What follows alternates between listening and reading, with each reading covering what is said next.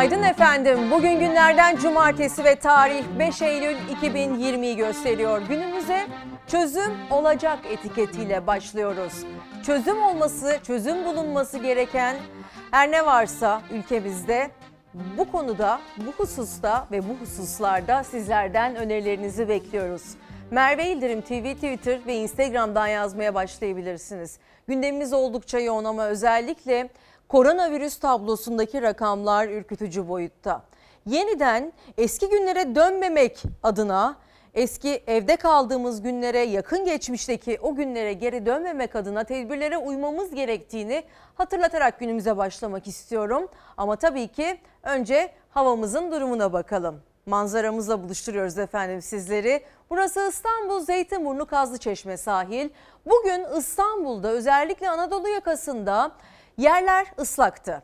Yağmur e, yağmur yağdı, bolca yağmur yağdı.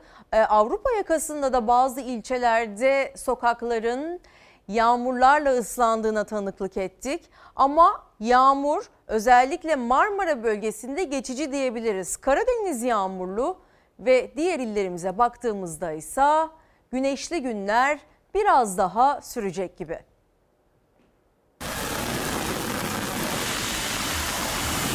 Yurdun kuzeyi yağmurlu. 18 ilde kısa süreliğine de olsa sonbahar havası yaşatıyor. Güneyi ise çöl sıcaklarıyla kavruluyor. Meteoroloji uyarıyor. Karadeniz'de sağanak yağmur, Güney Ege'de fırtına etkili olacak. Bartın'da gece saatlerinde başladı sağanak yağmur. Rögarlar taştı, yollar suyla doldu. Yağmura hazırlıksız yakalanan yayalar ve sürücüler zor anlar yaşadı. Manisalılarsa çöl sıcaklarıyla mücadele ediyor. Özellikle de zeytin üreticileri zorlu hava koşulları karşısında çaresiz. Şu anda e, su olmayan bölgelerde zeytin ağaçlarında buruşmalar başladı, yapraklar kurumaya başladı. Bunun neticesinde de zeytinler yerlere dökülmeye başladı. Bu tabii ki çok büyük bir verim kaybına neden olacak. Bursa Mudanya'da sıcak hava ve yağmursuz geçen yaz ayları nedeniyle 3 köyün 3000 dönüm arazisini sulayan baraj tamamen kurudu. Ortada girmenin tehlikeli ve yasak olduğu bir baraj suyu kalmadı. Suyun olduğu yerde hayvanlar otlu. Su çekildi bütün balıklar öldü. Kalmadı hiçbir şey kalmadı. İSKİ verilerine göre ise İstanbul'un barajlarının doluluk oranı 2014 yılından bu yana en düşük seviyesine geriledi. %45.85. Ali Beyköy Barajı'nda 2019 Eylül ayında 49.89 olan doluluk oranı 2020 Eylül ayı itibariyle %21.39 seviyesinde. Barajın son durumu havadan böyle görüntülendi. Meteoroloji beklenen yağmur haberini Karadeniz ve yurdun kuzeybatısı için verdi. Giresun, Trabzon, Rize ve Artvin'de gök gürültülü sağanak yağış etkili olacak. Sel, yıldırım, heyelan ve kuvvetli rüzgar risklerine karşı dikkatli olunmalı. İstanbul, Kocaeli, Yalova, Bursa, Bilecik, Sakarya, Bolu, Düzce, Bartın, Karabük ve Kastamonu'da bugün yağmurlu. Meteoroloji Güney Ege'de etkili olacak fırtınaya karşı dikkatli olunması konusunda uyarıyor. Giresun'da kayıp 5 kişiyi arama çalışmaları sürüyordu. Yardıma gelen menfeze düşen askeri uçaktaki uzman çavuş Sami Yılmaz'ın cansız bedeni bulundu. Felakette hayatını kaybedenlerin sayısı 11'e yükseldi.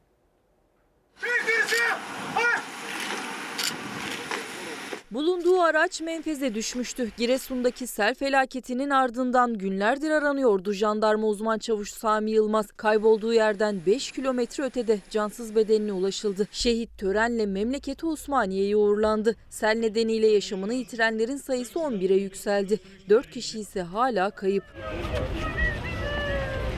27 yaşındaydı şehit jandarma uzman çavuş Sami Yılmaz. Giresun'da aranan 5 kayıptan biriydi. Evliydi. Felaketten 13 gün sonra Harşit Çayı'na 5 kilometre mesafede bir cansız beden bulundu. Kayıp uzman çavuş Sami Yılmaz'dı. Tirebolu Devlet Hastanesi'ne kaldırıldı. Daha sonra jandarma bölge komutanlığında bir tören düzenlendi. Toprağa verileceği memleketi Osmaniye'ye uğurlandı.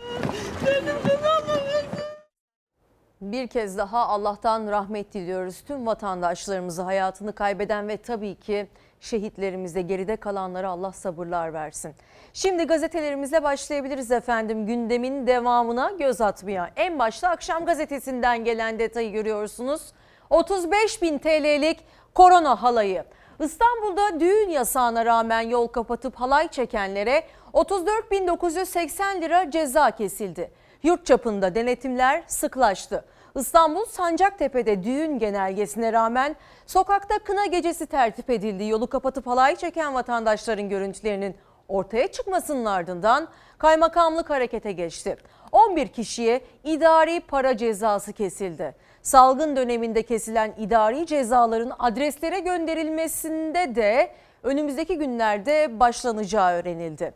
Bilim Kurulu üyesi Profesör Doktor Ateş Kara cezalara göre değil içimizden gelerek kurallara uyalım dedi ki cezalara göre de zaten kurallara uyulmadığını da görüyoruz. Ama son günlerde özellikle vaka sayılarının artı, artışıyla beraber cezaların daha da sıklaştırılacağını e, söylemiş ve belirtmiş olalım ki o örneklerden birini şimdi sizlerle paylaşmış olduk. Bir diğer gazetemize geçelim. Bir detay daha var akşam gazetesinde. Ee, Sağlık Bakanı Fahrettin Koca'nın bir açıklaması. Ee, Fahrettin Koca diyor ki Diyarbakır, Mardin, Şanlıurfa, Batman, Siirt ve Şırnak, e, Şırnak'a yeni hastaneler yapılacak diyor.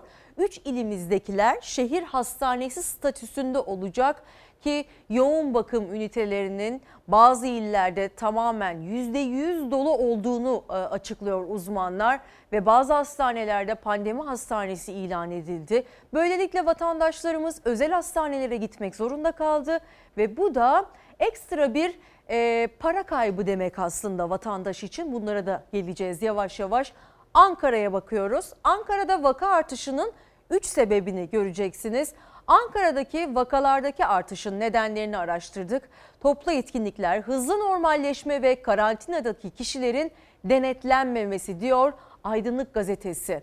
Büyüklerimize gönüllü karantina diye de ekstra bir detay görüyoruz. Koronavirüs salgınına karşı mücadeleyi koordine eden yetkililer Ankara dışıyla yoğun temas, düğün, asker uğurlama, camilerde ibadet, taziye ve normalleşmeye kontrolsüz geçişe dikkat çekiyor.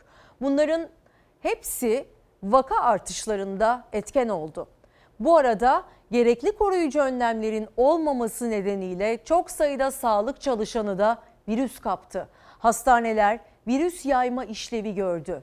Hastaneler ne yazık ki iyileştirmek ve şifa dağıtmak dışında virüsün daha da yayıldığı noktalar haline geldi. Çünkü e, toplum olarak biz bu yaz sezonunu iyi geçiremedik ve kurallara uymadık. Tabii ki sadece biz vatandaşların e, suçu olarak göremeyiz bu meseleyi. Bazı etkinlikler, bazı açılışlar da bu konuda en büyük etkiyi gösterdi aslında. Hepimiz mantıklı olarak baktığımızda e, geniş kapsamlı organizasyonlarla virüsün ne kadar hızlı yayıldığını bilerek e, gözlemledik. Bir başka gazetemiz gelsin. Bir gün gazetesinden gelen detay. Kara borsaya düştü diyor Bir Gün gazetesi. Hükümetin ücretlendirilmesi e, hükümetin ücretlendirmesi piyasada geçerli değil. Sağlık Bakanlığı'nın özel hastanelerin 250 liraya Covid-19 testi yapabileceğinin açıklanmasının ardından Ankara'da birçok noktada 365 liraya test ilanları asıldı. Covid-19 testi kara borsaya düştü. Ankara sokakları Covid-19 testi yurt dışı çıkış onaylı ve 365 lira ifadelerinin yer aldığı ilanlarla doldu. İlandaki numarayı aradığımızda test yaptırmak isteyenler sıra sorunu yaşıyor. Bu sorunu çözmek içinse böyle bir sistem geliştirdik denildi. Ve testlerin yapıldığı iddia edilen laboratuvarın yetkilileri ise bir güne yaptığı açıklamada bu olayın bizimle ilgisi yok. Hukuki süreç başlatacağız. Sağlık Bakanlığı 250 lira ücret belirledi ve bu belirlenen ücretten 1 lira dahi fazla ücret alamayız ifadelerini kullandı. Ama fırsatçılar işte e, sıkıntılı bu süreçten de e, fırsat sağlamaya ve kendilerini bir şekilde cebini doldurmaya da gayret ediyorlar anlaşılan o ki. Süper bulaştırıcı nine aslında e, bu ninemiz için e, atılabilecek en önemli başlıklardan, en mantıklı başlıklardan biri. Belki bilmeyenleriniz vardır. Kayseri'de e, yaşayan ninemiz. Koronavirüs denetimine katılan vali Şehmus Günaydın dedi bunu. E, hastanede koronavirüs tedavisi gören 80 yaşındaki kadının 72 saatte 5 düğüne gittiğini söyledi.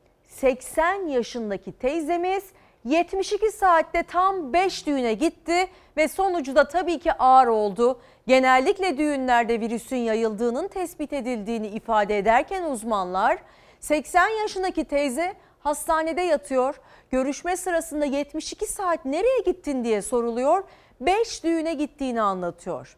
Kuralsızlıkla hareket edilirse kısıtlama gelir diye konuştu ki zaten e, son haftalarda da bazı kısıtlamaların yeniden hayata geçirildiğine tanık oluyoruz. Tabloya bakalım şimdi de. Acaba son iki tablomuz nasıldı? Hemen kıyaslayalım. 3 Eylül 2020 ve 4 Eylül 2020.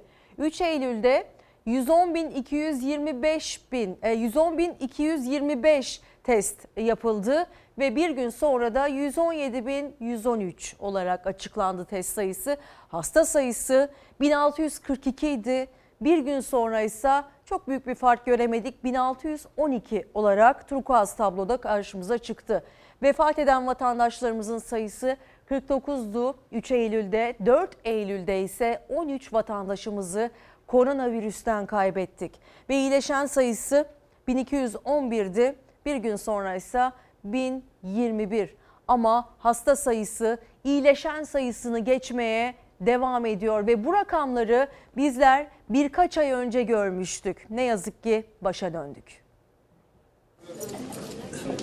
Salgının kontrol altında olduğu bazı illerimizde ise istemediğimiz tablolara şahit oluyoruz. Diyarbakır bu anlamda Sağlık Bakanlığı olarak mercek altına aldığımız merkezlerden biri oldu. Son dönemde yüksek vaka artışlarını gördüğümüz illerden biri haline geldi. Bölge hastanelerimizdeki yoğunluk sizlerin de malumu. Dün son günlerde vaka artışıyla dikkat çeken Diyarbakır'daydı Sağlık Bakanı Fahrettin Koca. Kritik illeri yakından takip ettiklerini söyledi. Son 24 saatin tablosuysa günden güne salgının nasıl hızla yayıldığının kanıtı.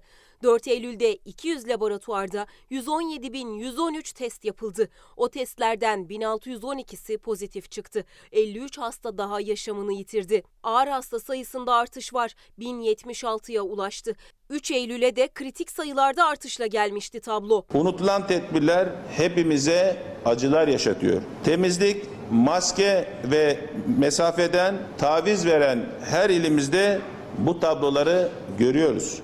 Yine bireysel tedbirlerin önemine dikkat çekti Sağlık Bakanı Koca. Salgının başından bu yana yaptığı gibi koronavirüs tablosunu sosyal medya hesabından paylaşmıyor 3 gündür. Ancak dün zatürre oranlarını paylaştı. En çok hasta bulunan 5 ilimizde pnömoni oranları Ankara %4,7, İstanbul %4,61, Konya %8,78, Kayseri %6,49, Diyarbakır %8,37. Türkiye dünyada filyasyonu yani temaslı takibini en iyi yapan ülkelerden biri.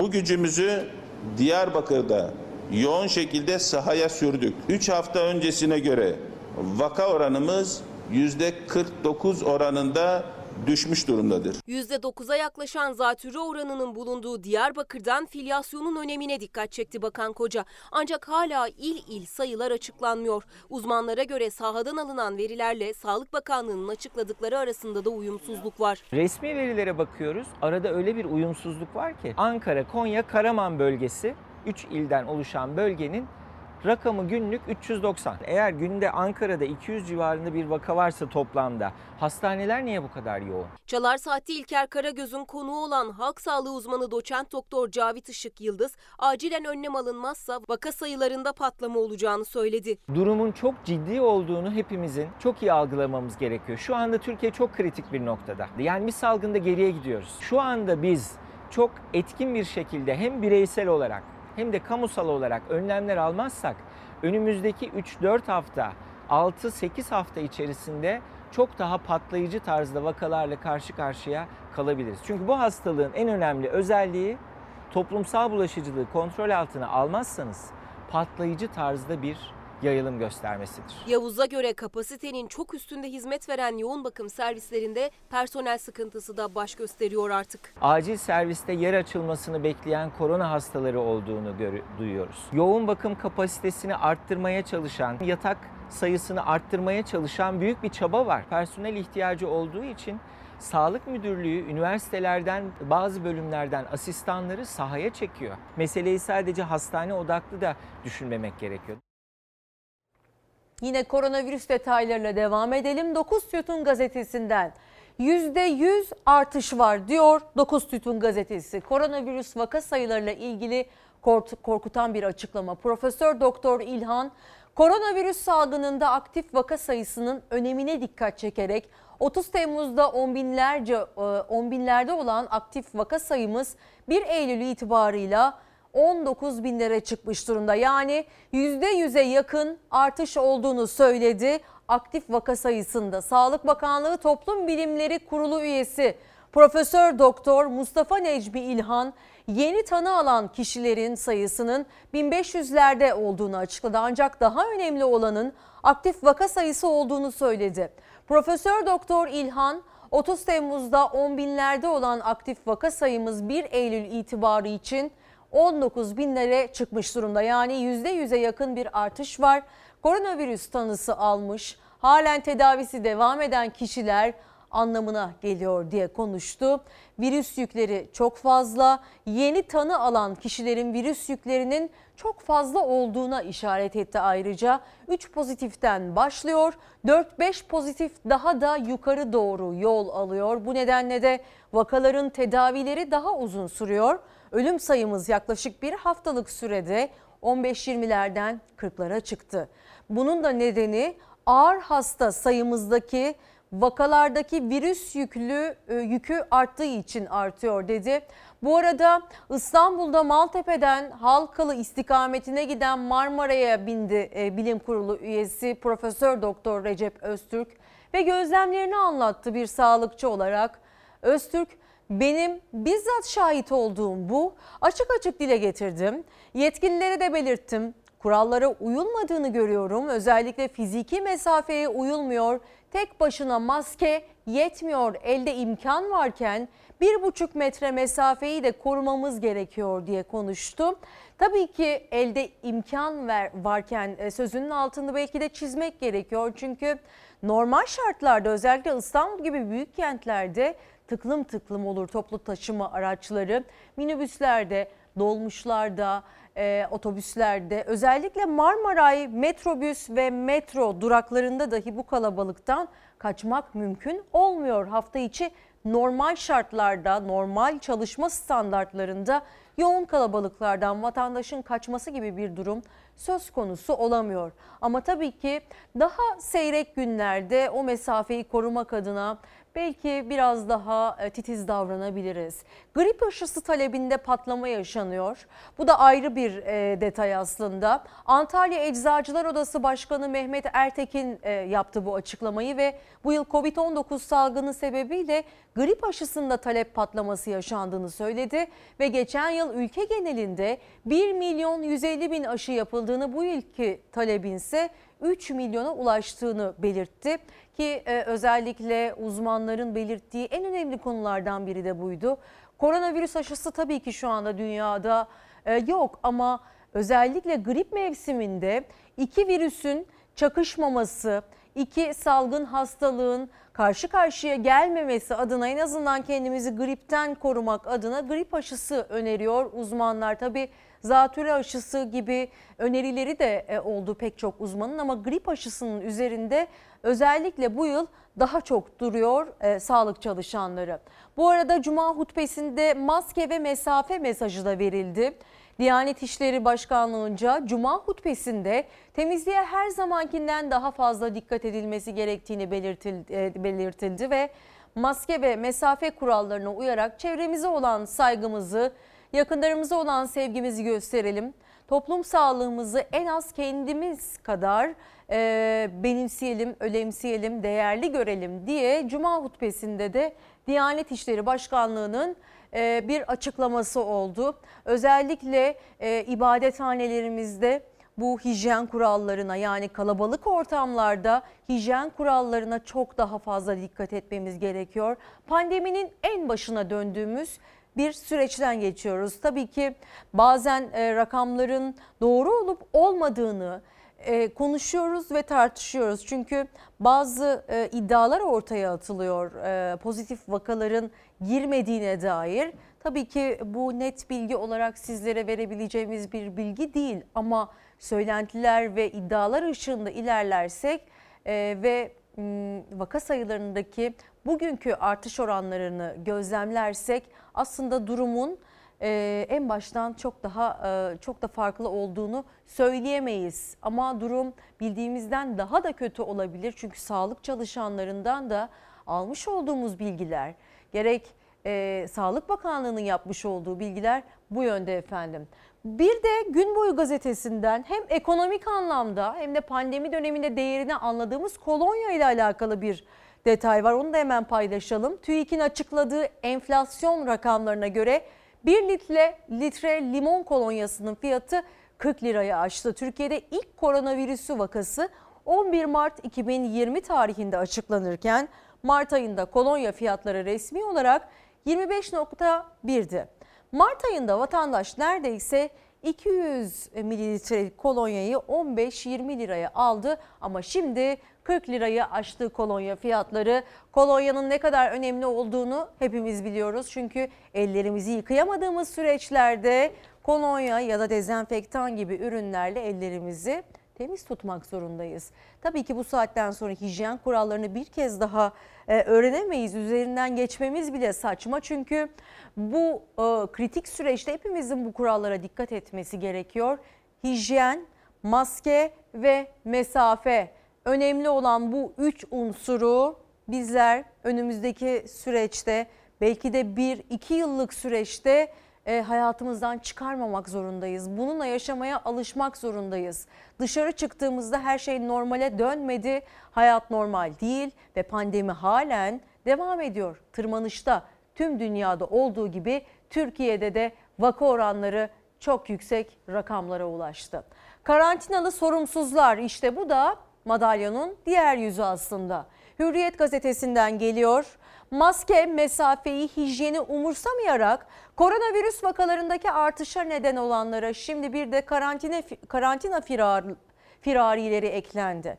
Testleri pozitif çıktığı için evlerine karantinaya gönderilen birçok kişi hiçbir şey yokmuş gibi hayatlarına devam ederken suçüstü yakalandı. Virüs taşımalarına rağmen kimisi düğüne, kimisi pikniğe, kimisi güne gitti, kimisi de hastalığını gizleyip çalışmaya devam etti. Ve işte bu sorumsuzlukta bize sevdiklerimizle, sevdiklerimizin virüs kapmasıyla geri döndü. Ee, virüs yayıldıkça bizler bu sıkıntılı süreci geride bırakamayacağız. Lütfen biraz artık sorumluluklarımıza uyalım. Zaten e, denetimlerin yeterli olduğunu söyleyemeyiz e, kendimizden emin şekilde. Çünkü karantinada olması gereken yurt dışından gelen vatandaşlar özellikle yaz boyunca karantina kontrolleri yapılmadı. Bunu yakın çevremde de bildiğim için rahatça söyleyebilirim. Tabii ki gelen istihbaratlarda var haber merkezimize ama özellikle yurt dışından gelen turistler karantinaya alınmadı. 15 gün kuralına uyulmadı ve Sağlık Bakanlığı en başta yapmış olduğu denetimleri biraz gevşetti bu 3 aylık süreçte e, en azından bunu söyleyebilirim. Çünkü pandeminin başında e, pozitif vakalı e, vaka olan evler tek tek aranıyor, kontrol ediliyordu ama son zamanlarda biz bunun ihmal edildiğine tanık olduk. Şimdi efendim Ankara'daki vaka sayıları İstanbul'un iki katına çıktı. Ama başkentten sonra en önemli kentlerimizden, en büyük şehirlerimizden İstanbul'da da alarm veriliyor.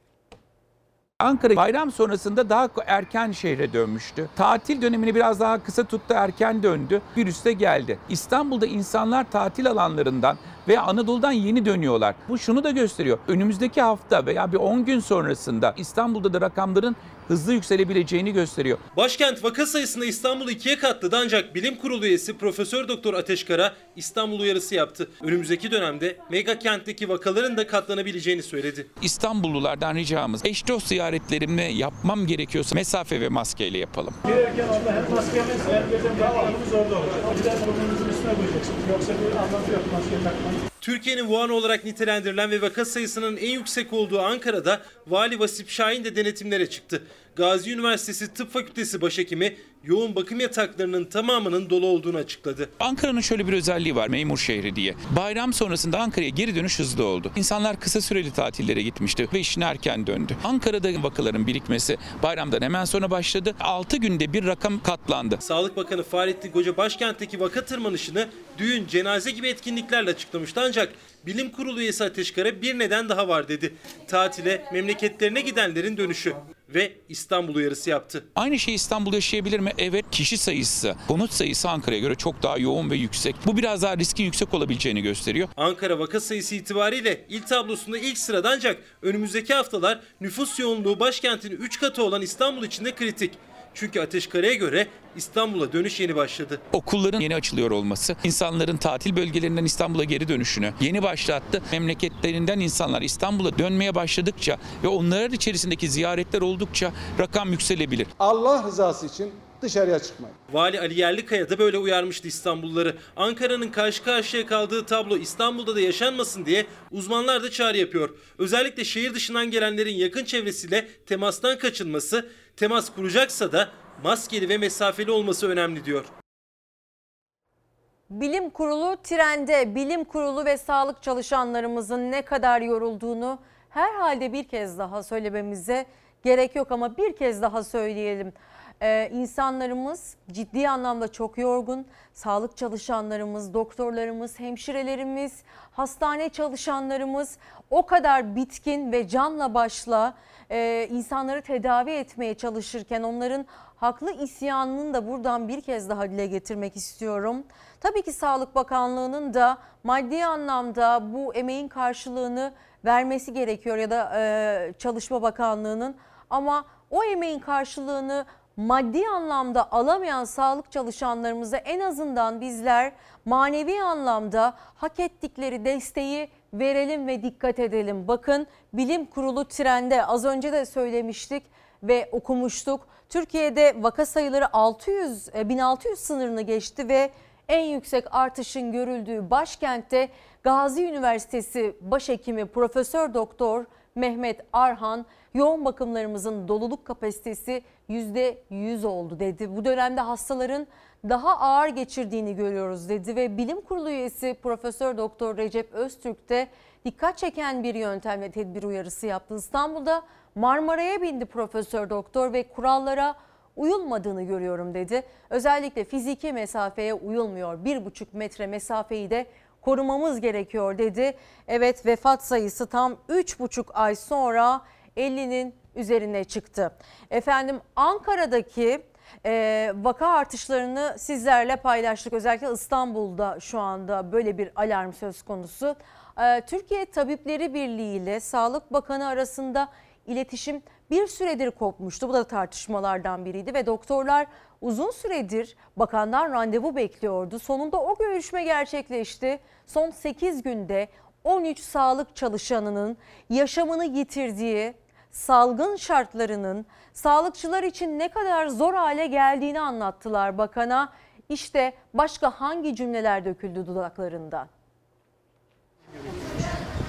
Yaptığımız görüşmelerde kendisine pandeminin geldiği son durumu, virüsün hızlı bir şekilde yayıldığını, korkarız ki salgının kontrolünün elden kaçırıldığı konusunda fikirlerimizi ilettik. Aylardır randevu taleplerine karşılık bekliyorlardı. Sonunda Sağlık Bakanı Fahrettin Koca Türk Tabipleri Birliği heyetini kabul etti. Doktorlar Bakan'a salgın kontrolden çıktı dedi. Açıklanan resmi verilerle sahadaki gözlemleri arasında uyuşmazlığı anlattılar. Sonra da çalışma koşullarının ne kadar ağırlaştığını. Bize gelen rakamların tabloda verilen rakamlardan tamamen farklı olduğunu söyledik. Sayın Bakan kendine göre bir takım açıklamalarda bulundu. Görüşmemizde de sağlık çalışanları ön plandaydı. En önemli gündem maddemizdi. Tarama testleri konusunda COVID-19'a ilişkin özellikle riskli alanlarda çalışanlara ilişkin bir çalışma yürütüleceğini, bir hazırlık yapılacağını paylaştık. Koronavirüse yakalananların sayısı hızla artarken sağlık çalışanlarının mücadelesi de zorlaşıyor her geçen gün. 8 günde 13 sağlık çalışanı daha virüse yenik düştü. Türk Tabipleri Birliği de sosyal medyadan ölümlere alışmak istemiyoruz paylaşımı yaptıktan sonra sorunlarını Bakan Koca'ya anlattı. O sorunlardan biri de aile hekimlerinin maaş kesintisiydi. Fahrettin Koca bir kez daha çözüleceğinin sözünü verdi. Aile hekimlerinin hastalandıkları zaman rapor aldıkları zaman maaşlarından kesilme oluyordu ve e, yaptığımız görüşme sonunda bunun en kısa zamanda halledileceğini öğrendik. Bu çok sevinç verici bir haber. Biz filyasyon çalışmalarında devrede olan pratisyen hekimlerimiz, sağlık çalışanlarımız, diş hekimlerimiz olmak üzere bir çalışma yapıldı. Bugün veya yarın yayınlanır. Filyasyonda olan sağlık çalışanlarımıza ek ödeme yapılıyor olmuş olacak. Pandemi krizinde 29 bin meslektaşımız genel sağlık çalışanı hastalanmış. Bunlardan yüze yakını hayatını kaybetmiş. Birçoğu da hastanededir. Diş hekimleri de ne yazık ki bu kötü tablodan payına düşeni almışlardır. Sağlık Bakanı Fahrettin Koca Diyarbakır'dan ek ödeme yapılacağını açıkladı. Ancak salgın döneminde çözülmeyi bekleyen sorunları çok sağlık çalışanlarının. İstanbul Diş Hekimleri Odası da bir bildiriyle taleplerini sıraladı. Filyasyon çalışmalarında yer alan, mevcut hastalarıyla da yakın temas kurmak zorunda kalan diş hekimlerinin ilk isteği koronavirüs sağlıkçılar için meslek hastalığı sayılması. Artık bir meslek hastalığı olarak kabul edilmeli. Covid-19'dan hayatını kaybedenler, Covid-19 sonucu çalışamaz konumda olan tüm sağlık personeli meslek hastalığı tanımlaması içine alınmalı ve bunun gereği yerine getirilmelidir. Meslektaşlarımızdan hayatını kaybedenler için bir takım düzenlemeler yapmak zorundasınız. Bu insanlar Covid ile savaşırken hayatlarını kaybettiler. Benzer talepleri dile getiren hekimlerden biri de Diyarbakır'da görev yapan Türk Tabipleri Birliği'nden Doktor Halis Yerlikaya'ydı. Özellikle Güneydoğu bölgesindeki vaka artışına defalarca dikkat çekti. O da koronavirüse yakalandı. Artan vaka sayılarına paralel olarak e, birçok sağlık çalışanı, hekim de enfekte olmuş durumda. Bu e, hekimlerden biri de benim tedavi sürecim şu anda evde devam ediyor. Genel durumum iyi ancak e, bizim kadar şanslı olmayan da çok sağlık çalışanı var. Sağlıkçılar giderek tükeniyorlar. Sizler bu haberi izlerken biz kendi aramızda konuşuyoruz. E, rejide Tülin abla var ve az önce bir örnek verdi. 36 saattir evine gidemeyen bir yeğeni olduğunu, hemşire olduğunu acil serviste bundan bahsetti. Aslında hepimizin çevresinde e, doktor arkadaşlarımız ya da ailemizde sağlık çalışanlarımız mevcut. Ve en azından e, onların ne kadar zorlu şartlar altında ayakta kalmaya çalıştığını hatırlayarak biraz daha e, özenli davranmamız gerektiğini düşünüyorum. Bir örnek de ben vereyim.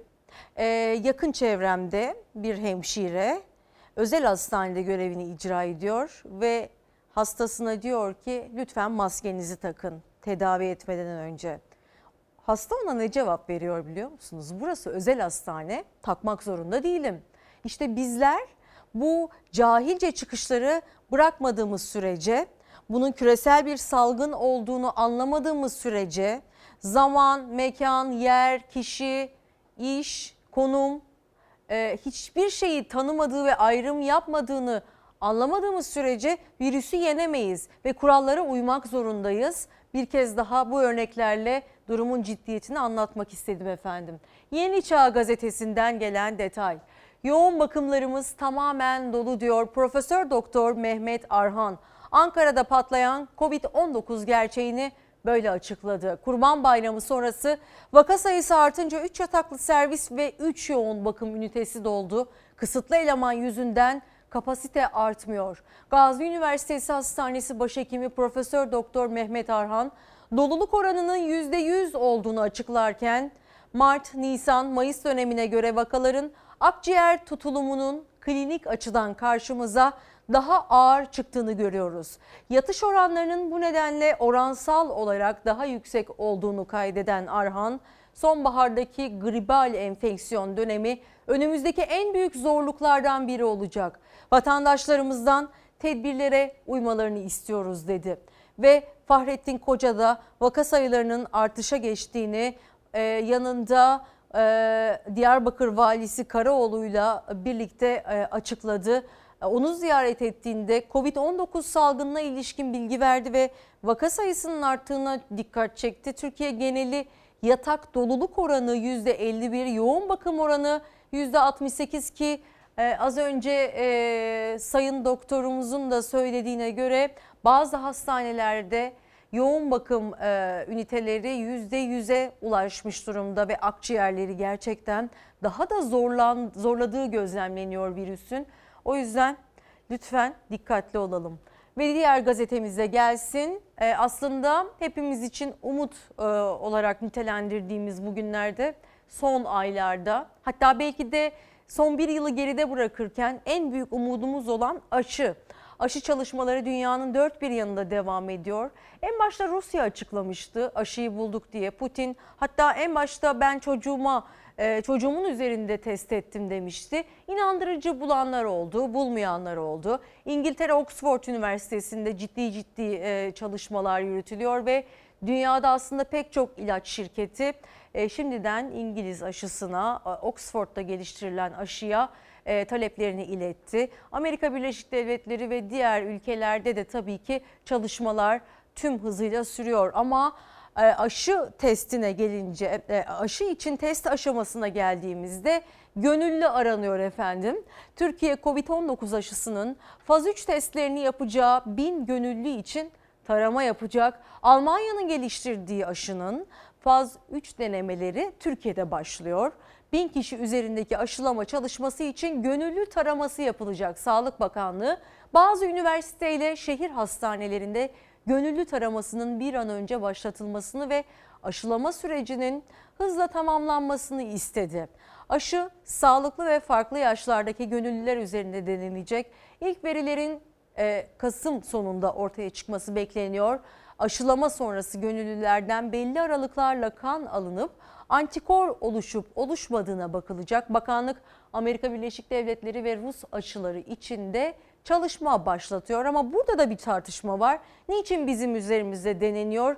Niçin biz denek miyiz tartışması gibi bazı haliyle her mantıklı insanın aklındaki soru işaretlerden biri olarak kafamızda beliriyor.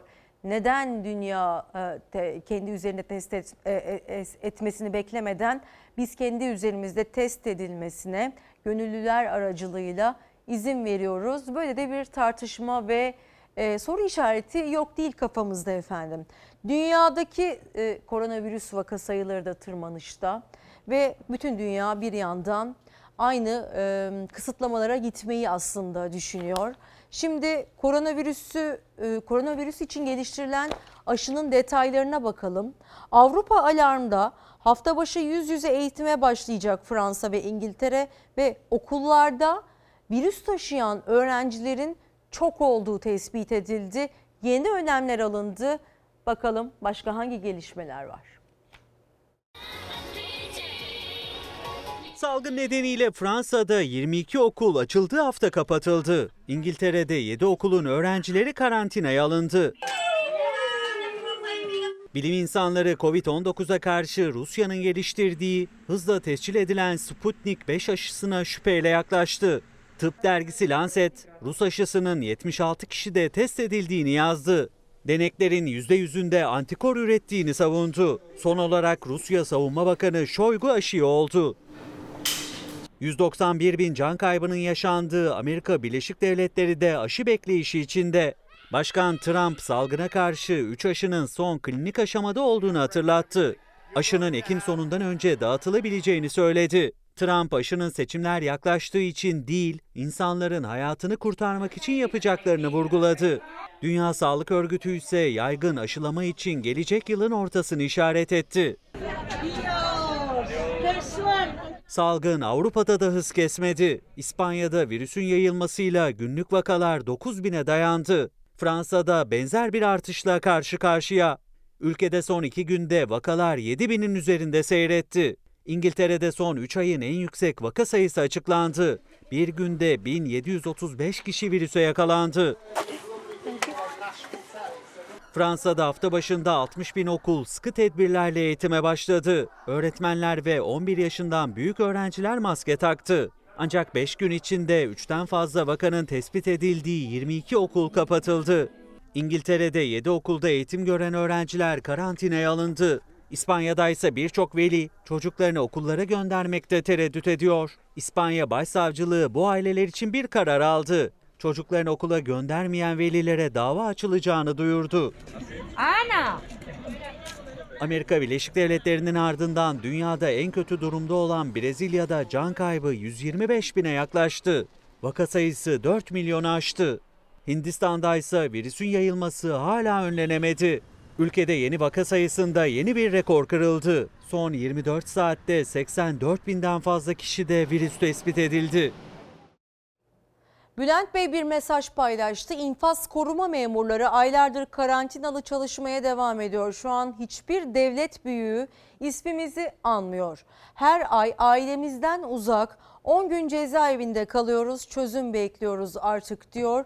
Özellikle e, virüs konusunda bir çözüm e, istiyor onlar. Kapalı alanda tabii ki e, kalabalık ve kapalı alanda havasız bir alanda görevlerini e, yerine getirmek durumunda oldukları için risk taşıyorlar. Risk altında olan meslek gruplarından biri infaz koruma memurları için de buradan yetkililere duyurmuş olalım seslerini. Ve gazetelerimizden Milat gazetesi geliyor. Doğu Akdeniz meselesi aslında bu yazı özetlediğimizde en önemli gündem başlığımızdı. Ve halen de yankıları sürüyor. Yunanistan e, ipleri germeye devam ediyor diyebiliriz. Şımarık Rumlar Avrupa Birliği ve NATO'yu da kandırmaya çalışıyor. Yunanistan yalancı Dışişleri Bakanı Mevlüt Çavuşoğlu'nun açıklamalarını şimdi takip ediyoruz. NATO'nun Akdeniz'de arabuluculuk teklifi konusunda Yunanistan önce olur dedi ardından NATO Genel Sekreterini yalanladı. Çavuşoğlu yalan söyleyen NATO değil Yunanistan'ın kendisi dedi. Ve Çavuşoğlu e, teknik görüşmeler konusunda Yunanistan'dan olur cevabını aldığını ifade etti. Yunanistan daha sonra yalanladı NATO'yu ve bu konuşmanın gerçekleştirdiği, e, gerçekleştirildiğini ve sonra da gerilimin düşmesi için gelen tekliflere Türkiye'nin e, olumlu cevap verdiğini açıkladı e, Mevlüt Çavuşoğlu ama işte Yunanistan'ın e, bu çıkışı ipleri daha da germeye devam ediyor diyebiliriz. Ve bir başka gazeteden daha bakalım e, olayın yansımalarına. E, zeytin dalı şovu bozdu. Dünyayı tehdit eden Doğu Akdeniz ateşinin kontrol altına alınması için son hamle NATO'dan geldi. Tarafların müzakereyi kabul ettiği duyuruldu ancak Genel Sekreteri 24 saat bile geçmeden yalanlayan Yunanistan diplomasi çabalarını karşılıksız bıraktı. Atina'nın sergilediği tutum süre giden tartışmalarda asıl amacın gerilimi iç, iç siyasette kullanmak olduğunu gösterdi. Ankara ön koşulsuz diyaloğa hazırız derken Atina yalan söyledi ve işte böyle gerilimin yankıları da devam etti. Fransa neden gerilim istiyor? Böyle de bir soru ayrıntısını görüyoruz. Tunus'ta itibarını kaybeden, Libya'da Türkiye'nin diplomatik atakları karşısında manevra alanında daralan Fransa bunu Doğu Akdeniz'e sağlayacağı kontrolle dengelemeye çalışıyor. Akdeniz'deki en küçük başarı iç politikada başarısızlığa uğrayan Macron'a başta aşırı sağcı Le Pen olmak üzere muhalifleri karşısında güç kazanmasının yolunu açacak. E, Fransa'nın Yunanistan'ın yanında olduğunu hatta e, aslında şöyle de söyleyebiliriz biraz gaz verdiğini de söyleyebiliriz Fransa'nın Yunanistan'a. Hani kaba tabirle aslında bunu özetleyebiliriz. Fransa ve Yunanistan işi tırmandırmaya devam ediyor. Bu da aslında onun analizi. Cumhuriyet gazetesinden gelsin. Havuç sopa taktiği Ankara Atina'yı yalancılıkla suçladı. Avrupa Birliği Türkiye'ye ödül ya da ceza işareti verdi. NATO Atina'nın yalanlamasına karşın iki ülkenin teknik görüşmelere başladığını ama henüz anlaşma sağlanamadığını açıkladı. Çavuşoğlu Yunanistan'ın yalan söylediğini belirtti ve Avrupa Birliği Konseyi Başkanı e, konferans önerdik ve Avrupa Birliği Türkiye hakkında ödül ve ceza kararı alacak dedi. Şimdi Olayın tüm detaylarına bakacağız, son gelişmelere bakacağız. Ama şunu söyleyebiliriz ki net olarak Yunanistan ipleri germeye devam edecek gibi. Yunanistan bir kere daha diyalogtan yana olmadığını gösterdi. These are technical uh, talks. Doğu Akdeniz'de ilgili teknik görüşmelerde herhangi bir anlaşma sağlanamadı. Yunanistan Doğu Akdeniz'de uzlaşı çağrılarına kulak tıkayarak kurulmak istenen müzakere masasını da yıkarak gerilimi daha da tırmandırmayı seçti. Son olarak NATO'nun Türkiye ve Yunanistan arasında Doğu Akdeniz'de olası bir askeri çatışma ve kazaları önlemek için kurmak istediği masayı reddetti. Bir lider görüşmeden kaçmaz. Biz haklıyız ama Yunanistan haksız olduğunu biliyor. Esasen Yunanistan'ın haksız olduğunu Avrupa Birliği içindeki ülkeler de biliyor. Ülkemizin hak ve menfaatlerini korumak için yapılması gereken ne varsa mutlaka yapılmalıdır. Türkiye Doğu Akdeniz'de köşeye sıkıştırılamaz ve emrivakilere asla boyun eğmez. Karşılıklı deniz yetki alanları anlaşmaları sonrası Yunanistan'ın Meis adasına asker çıkarması, Türkiye'nin buna iki Navtex kararıyla hamle yapması Doğu Akdeniz'de sıcak çatışma riskini artırdı. İki ülkeyi karşı karşıya getirecek sıcak teması ve kazaları önlemek için NATO arabuluculuk adımı attı. NATO Genel Sekreteri Stoltenberg teknik görüşmelere başlamak için hem Ankara'nın hem de Atina'nın görüşünü aldı ve iki ülke arasında teknik çalışmanın başlayacağını duyurdu. Ancak Atina yönetimi sözünde durmadı. Yunanistan NATO Genel Sekreterini yalanladı. NATO'yu yalanlaması gerçekten ibretliktir. Ama burada yalan söyleyen Yunanistan'dır. Önce olur verdi, daha sonra bu oluru vermediğini söyledi. Underlying disputes between Greece and Turkey. Herhangi bir anlaşma sağlanamadı. Teknik görüşmeler siyasi müzakereden ayrı tutulmalı.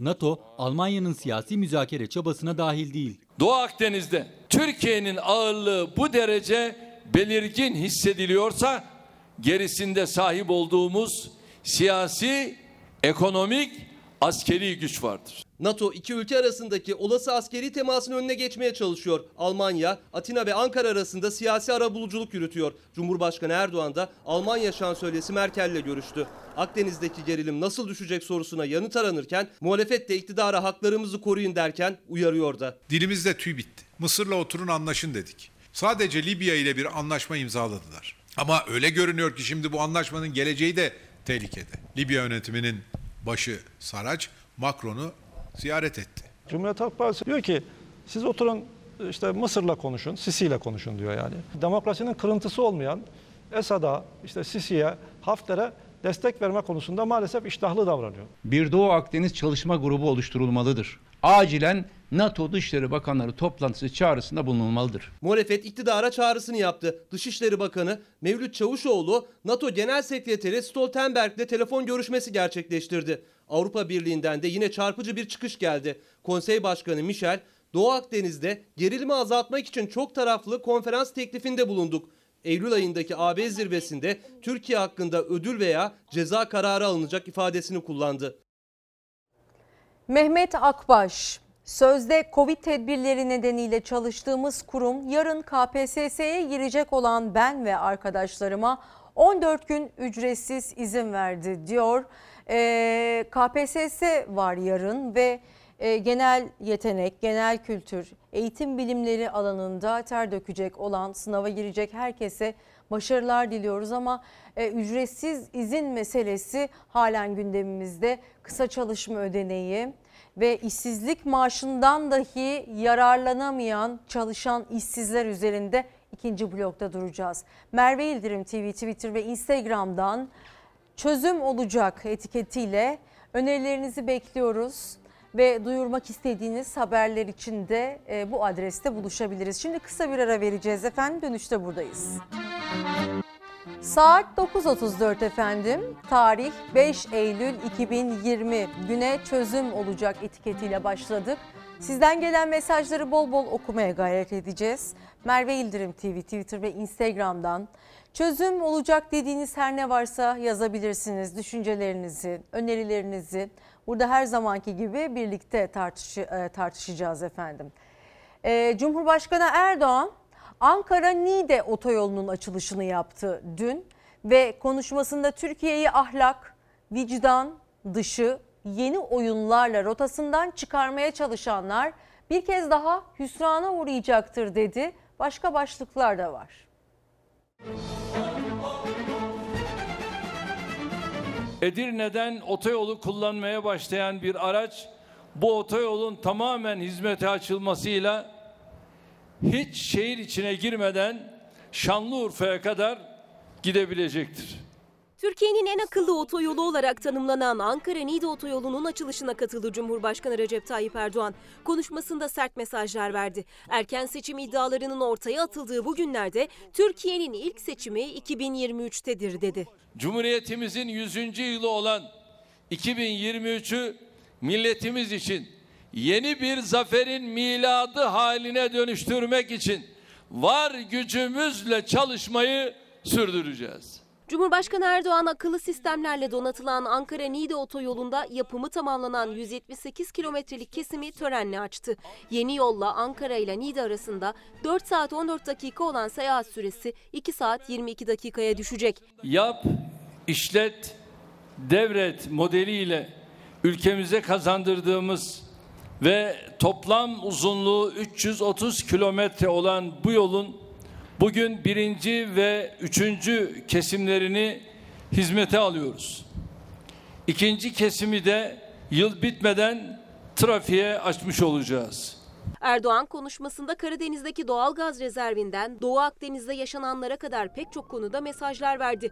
Türkiye'nin siyasi prangalardan ve ekonomik sıkıntılardan kurtulduğunu söyledi. Kimsenin parmak sallayarak konuşamayacağı, kimsenin hat bildirmeye teşebbüs edemeyeceği, kimsenin üzerinde pervasızca operasyonlar yürütemeyeceği bir Türkiye kurduk. Savunma sanayinde kendi kendine yeterliliğini her geçen yıl artıran bir ülke olarak kimseye minnet etmeden güvenliğimizi sağlayacak hale geldik. Bugün Doğu Akdeniz'de, güney sınırlarımızda ve daha pek yerde Türkiye'nin ağırlığı bu derece belirgin hissediliyorsa gerisinde sahip olduğumuz siyasi, ekonomik, askeri güç vardır. Cumhurbaşkanı Tayyip Erdoğan Ankara-Niğde otoyolunu açtıktan sonra Ulaştırma ve Altyapı Bakanı Adil Kara İsmailoğlu ile birlikte makam aracıyla ilk test sürüşünü yaptı. Dün sosyal medyada Sakarya'da e, bazı tarım işçilerinin ırkçı saldırıya uğradığı görüntüleri yayılmıştı. Böyle bir iddia söz konusuydu. Bugün yapmayı düşündük aslında haberi ama e, Sakarya Valiliğinden bir açıklama geldiği için olayı doğrulamaya çalışıyoruz. Var mı yok mu? Bu görüntüler ne zaman ve nerede çekildi? Olay anlatıldığı gibi mi? Bu iddiaları doğruladığımız zaman sizlerle paylaşıyor olacağız. Malum e, sosyal medyada e, paylaşıldı bu görüntüler ve Sakarya Valiliği de resmi açıklama yapınca biz de biraz daha araştırma gereği e, hissettik üzerimizde efendim. E, merak edenleriniz varsa eğer bunu da paylaşmış olalım. Çünkü çalar saatte göremediğiniz için belki merak etmiş e, olabilirsiniz e, bu haberin detaylarını. Araştırıyoruz, paylaşacağız doğruları. Muharrem İnce Muharrem İnce bir harekete başladı. Bin günde memleket hareketini başlattı ve Sivas'tan başlattı. Biz bir muhalefet hareketi değiliz dedi. Parti içi muhalefet hareketi hiç değiliz dedi. CHP eski milletvekili Muharrem İnce, Sivas'tan başlattığı bin günde memleket hareketinde bizim hareketimizin amacı ülkemizin bağımsızlığı, insanımızın mutluluğu ve refahıdır dedi. Biz bir bölen değiliz, yeni bir yol açanız dedi. Demokrasi ve özgürlük mücadelesinin neferleriyiz diye devam etti. Salıdan salıya 45 dakikalık karşılıklı suçlamalarla Türkiye'yi yöneteceğini zannedenlerin e, zannedenlerin karşısındayız diye konuştu. Biz memleket hareketi olarak ülkenin gidişatından kaygı duyanlarız. Tünelin ucundaki ışığı göstermek isteyenlerdeniz diye devam etti sözlerine. Memleket hareketi niçin başladı? Bu bir parti kurma hazırlığı mıydı? Bunu henüz resmi olarak açıklamadı Muharrem İnce. Amacını tabii ki merak edenleriniz vardır. Bu da önümüzdeki günlerde aslında netleşecektir analizlerle. Ama ilk durak Sivas'ta acaba Muharrem İnce hangi mesajları verdi? Biz memleket hareketi olarak ülkenin gidişatından kaygı duyanlarız. Tünelin ucundaki ışığı göstermek isteyenleriz. Puslu havayı dağıtmak isteyenleriz. Sivas Kongresi'nin 101. yılında memleket hareketini Sivas'tan başlattı Muharrem İnce. Ne iktidarı ne muhalefeti muhalif izleyerek. Biz bir muhalefet hareketi değiliz. Biz parti içi muhalefet hareketi hiç değiliz. Bizim derdimiz çocuklarımıza güzel hayaller kurdurmaktır. Bir arkadaşımızın çıkması, efendim ben memleket hareketi başlatarak yola çıkacağım, ülkenin sorunlarını dile getireceğim, çözümleri dile getireceğim. E yol normal, bizim milletvekillerimiz de gidiyor zaten. CHP lideri memleket hareketini eleştirmeden ama parti içinde de kavgaya izin vermeyeceğim diyerek yorumlamıştı İnce'nin yola çıkışını. Muharrem İnce de Sivas'tan başlattı hareketini. 27 yıl önce insanların katledildiği Madımak Oteli'ni de ziyaret etti. Barışıp büyüyüp adil bölüşmek için buradayız. Memleket hareketinin amacını hedefini anlattı İnce. Partiyi bölüyor eleştirilerine de yanıt verdi bir kez daha. İsim vermeden CHP liderini de eleştirdi. Dokunsan yıkılacak bir iktidar var ama maalesef muhalefetin oyu artmıyor. Sokağa çıkmayalım. Terörist demesinler, FETÖ'cü demesinler, vatan haini demesinler diye ürkek bir muhalefet var. Ben Doktor Burak Asar, Hacettepe Üniversitesi Diş Hekimliği Fakültesi mezunuyum.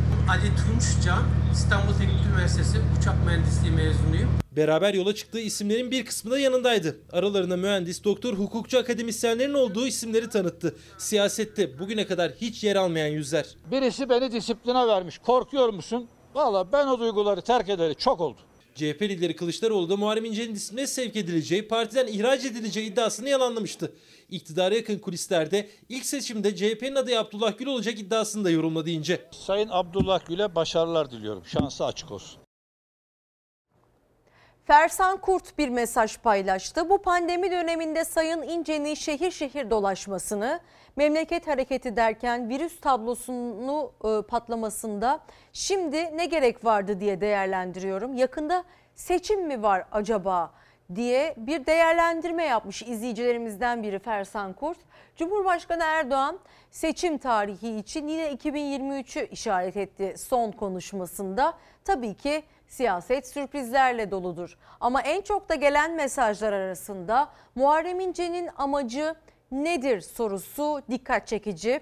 E, sosyal medyadan sizin atmış olduğunuz mesajlarda. Çünkü haberi izlediğimizde de ne iktidara ne muhalefete iktidarız diyor Muharrem İnce. Öyleyse amaç nedir diye soranlarınız da var tabii ki. Türkiye vatandaşları, Türkiye Cumhuriyeti vatandaşları olarak bunu da merak ediyoruz efendim.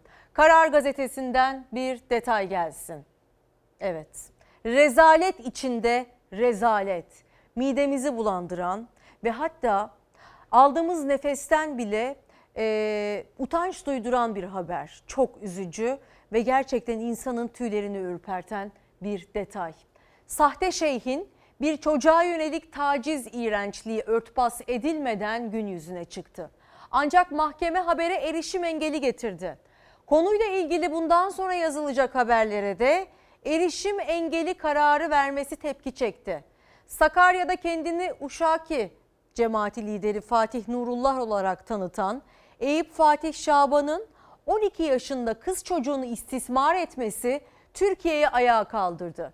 Rezalete her kesimden tepki yağdı ancak olayı duyuran internetteki habere erişim mahkeme tarafından engellendi. Kararda ileride aynı konuyla ilgili yayınlanacak tüm adresleri yayın yasağının getirilmesi ifadesinin yer alması dikkat çekti. Oda TV Akyazı'daki Cumhuriyet Savcılığı'nın gizliliği ihlalden soruşturma başlattığı bilgisini verdi. Bir diğer detay daha gelsin. Aynı haberle alakalı hangi gazetede? Sözcü gazetesinde. Bu yavruları bu adama nasıl emanet ettiniz? İşte fotoğraf karesinde küçücük çocuklarımız tacizci şeyhin eğitim verdiği küçük çocuklara dini kıyafetler giydirdiği, onlarla tören yaptığını tespit etti. Tacizci tarikat şeyhi sürekli çocuklarla iç içeymiş ve Fatih Nurullah Takma adlı şeyhin düzenlediği törenlerde kız ve erkek çocuklarında iç içe olduğu, eğitim ve dini etkinliklerden sonra onlara plaket verdiği, fotoğraf çektirdiği belirlendi. Ayrıca sapık şeyhin müritlerini iktidara oy vermesi için tehdit ettiği ortaya çıktı. Ve bir diğer gazetemizde gelsin. Hangi gazete? Cumhuriyet gazetesinden gelecek bu yansımada. İşte tarikat gerçekleri. İlahiyatçılar, ilahiyatçılar dergahlardaki cinsel istismarı Cumhuriyete değerlendirdi. Uşaki tarikatı lideri Fatih Nurullah'ın çocuk istismarı dikkatleri dergah ve e, dergah ve tarikatlara çekti. İhsan eli açık Cemil Kılıç ve Nazif Ay Cumhuriyete şöyle değerlendirmeler yaptı. Tekke, tekke ve zaviyeleri yasaklayan 677 sayılı kanun kaldırılmış değil. Hükümet tarikatlarla siyasi pazarlık yapıyor. Ayasofya'nın Diyanet İşleri Başkanı Erbaş tarafından kılıçla açılması bile cemaat ve tarikatları cesaretlendiriyor. Diyanet verdiği fetvalarla tarikatların temsilcisi gibi davranıyor. Tarikatlarda cinsellik meselesi bir tabu olarak ele alınıyor. Bu vakaların önlenmesi için laik eğitimin uygulanması şart. İşte ülkemizin en derin ve en yaralayıcı meselelerinden biri tarikatların bağlantıları ve bizler bunun acısını 15 Temmuz'da çok ağır bedellerle yaşamış bir ulusuz. Daha önce de din sömürüsü altında tarikat lideri olarak çeşitli e, yapılanmaların ne yazık ki çok yüksek mertebelere ulaştırıldığına tanık olmuş bir ülkeyiz ve e, o fotoğraf kareleri de ne yazık ki gözümüzün önünden hiçbir zaman geç e, gitmeyecek. Ama işte bu kadar sapıkçasını ilk defa e, görmüyoruz aslında belki ama ilk defa bu kadar net görüyoruz. Şöyle ki tarita, e, tarikatta tarikat adı altında dini kullanarak çocukları istismar eden işte bu sahte şeyhin e, durumu ortaya çıktıktan sonra CHP'den de bir açıklama geldi. Muhalefet Partisi CHP sözcüsü Faik Öztrak o tarikat liderinin geçmişte devlet protokolünde ağırlandığı görüntüleri hatırlattı. Bir e, görüntü göreceksiniz. Sayın Cumhurbaşkanı Erdoğan'ın arkasında işte bu sapık var. Hele İslami bir devlet olsun, vakti saati var her şeyin diyen bir şeyh müsveddesi çocuk tacizi nedeniyle tutuklandı. Bu insan müsveddesi AK Parti protokolünde baş köşelerde yer alıyor. Tarikat liderinin çocuk istismarı suçundan tutuklanmasının ardından muhalefet o ismin geçmişte devlet protokolünde ağırlanmasına ilişkin görüntülerini gündeme taşıdı. Cumhurbaşkanını hedef aldı. Müridinin 12 yaşındaki çocuğuna cinsel istismarda bulunduğu iddiasıyla tutuklandı. Uşaki tarikatı lideri Fatih Nurullah, Diyanet İşleri Başkanlığı da açıklama yaptı. Çocuk istismarıyla masum yavrularımıza uzanan şeref yoksunu hain ve zalim ellerle mücadele etmek hepimizin vazgeçilmez görevidir. Bakanlar, belediye başkanları yemeklerde buzatla bol bol fotoğraf çektirmiş. CHP tarikat lideri çocuk istismarcısı Fatih Nurullah'ın eski Ankara Büyükşehir Belediye Başkanı Melih Gökçek'le fotoğraflarını hatırlattı isim vermeden. Tarikat liderinin devlet protokolünde ağırlandığını, 2015 yılında Cumhurbaşkanı'nın açılışını yaptığı Hacı Bayram Camii ve Çevre Düzenlemesi programı. Tarikat lideri protokol sıralarında. Sahte şeyhleri protokolde ağırlayan, keşke Yunan kazansaydı diyenlere saygıda kusur etmeyen Tayyip Erdoğan ve çevresi bu tinetteki insanlara cesaret veriyor. CHP Cumhurbaşkanı'na yüklendi. Sözcü Faik Öztrak, tarikat lideriyle ilgili bazı haberlere getirilen erişim yasağını da eleştirdi. Yargı da bu rezilliği yapanı değil, rezilliği duyuranları cezalandırmaya kalkıyor. Haberlere erişim engeli getirilerek halkın gerçekleri öğrenme hakkı engelleniyor. Yani eminim ki e, burada bu haberi izleyen her aklı başında e, vatandaş bizlerle aynı duyguları hissetmiştir. O sahte şeyhin, o sapığın e, Sayın Cumhurbaşkanımızın bulunduğu ortamda ne işi var? Neden devletin içerisinde yer alıyor? O kim? O sapık kim? Ve o neye göre ne gibi bir görev icra ediyor acaba bizim ülkemiz için? Hepimiz bunu düşünüyoruz ve bu sapıkların aramızda olmasını istemiyoruz. Çocuklarımıza bu gibi sapıkların dokunmasını istemiyoruz ve bunun için artık gereken her şeyin yapılmasını talep ediyoruz. Kadınlarımız için de bizler için de aynı şey geçerli. Lütfen artık görmezden gelinmesin. Şimdi YÖK kararla alakalı, YÖK'ün almış olduğu kararla alakalı bir e, gelişme var.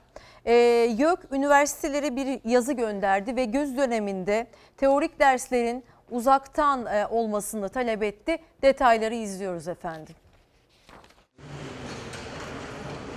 Virüsle mücadelede işler giderek zorlaşırken YÖK'ten de bir önlem geldi. Bu güz döneminde üniversitelerde dersler ya uzaktan olacak ya da ertelenecek. Daha önce YÖK küresel salgında yeni normalleşme süreci rehberi hazırlamıştı. Rehberde uzaktan öğretimle yürütülecek derslere mümkün olduğunca 2020-2021 eğitim öğretim yılında ve özellikle ilk dönemde yoğunluk verilmesi önerilmiş, karar üniversitelere bırakılmıştı. Bu kez daha belirleyici bir karar aldı. YÖK Başkan Vekili Sefa Kapıcıoğlu imzasıyla yayımlanan yazı üniversitelere gönderildi. Son günlerde Covid-19 vaka sayılarındaki ciddi artış nedeniyle güz döneminde teorik derslerin mümkün olduğunca uzaktan dijital öğretim yöntemiyle yapılmasına, uygulamalı derslerin mümkünse ertelenmesine, ertelenmemesi durumunda kişisel koruyucu ekipmanların kullanımı sağlanarak ve gerekli tedbirler alınarak yüz yüze sürdürülmesine karar verildi. Sizden gelen pek çok mesaj var. Ee, Bir önceki haberimize istinaden pek çok yorum e, yapılmış. Ee, Tarikat ve cemaat adı altında insanların dini duygularını sömüren ve e, çocukları istismar eden, duyguları istismar eden e, bu korkunç meselelere gerçekten tanık olmak istemiyoruz. En azından bizler kendi üzerimize düşeni yapmaya gayret edelim. Çocuklarımızı özellikle bu gibi sahte din sömürüsü adı altında, din adı altında sömüren ve taciz eden tarikatlardan, cemaatlerden uzak tutalım derim. Ee, zaten e, Allah'la kul arasına e, hi- hiç kimse giremez ve bu o, durum içinde dua etmek için de hiç kimseye ihtiyacımız olmadığını belirtmek isterim. Lütfen çocuklarımızı korumak adına en azından e, bunu hayata geçirelim ve e, uzak duralım. En azından böyle bir önlem alabiliriz vatandaşlar olarak. İstanbul'la e, Yalova limanı arasında yolcu ve araç taşıyan feribotun dümeni kilitlendi ve feribot kuma saplandı. Yolcular büyük korku yaşadı. Neyse ki kaptanın manevrası sayesinde sağ salim kurtuldular. Deniz otobüsü iskeleye yanaşamayınca direkt karaya oturtturdu. Gece yarısı denizin ortasında korku dolu anlar yaşandı. Dümeni kilitlenen feribot kıyıya çarpmak üzereyken karaya oturdu. Yolcular büyük korku yaşadı. Yağmur da yağıyor. Felaket durumdayız. Bir de karaya çarpacakmış sanırım. İstanbul ve Yalova Limanı arasında yolcu ve araç taşıyan Kanuni Sultan feribotunun dün gece seferi sırasında Yalova Limanı girişinde aniden dümeni kilitlendi. Kıyıya 50-60 metre vardı. Yanaşmadan karaya oturdu feribot kuma saplandı. Şu an Yalova iskelesinin sahil kısmında karaya oturmuş durumda bekliyor. Yolcuları arkadan tahliye edecekler. Kaptanın talimatıyla araçlar ve yolcular arka tarafa alındı. Ağırlığın merkezi değiştirildi. Geminin en sonuna arabaları çektiler. Şu an kaptan geri geri gelmeye çalışıyor. Başarılı da oldu gibi. Bütün arabaları arkaya aldı ki ağırlık oraya vursun ön havaya kalksın diye. Kaptanın geri manevrasıyla feribot Yalova limanına yanaştı. Yolcular sağ salim tahliye edildi. Kaptanın çözümü sayesinde yaralanan dahi olmadı. Olayla ilgili soruşturma devam ediyor. Ormanlarımız yanıyor ve ne yazık ki pek çok ilden yangın haberleri de gelmeye devam ediyor. Yine ormanlarımız cayır cayır yandı.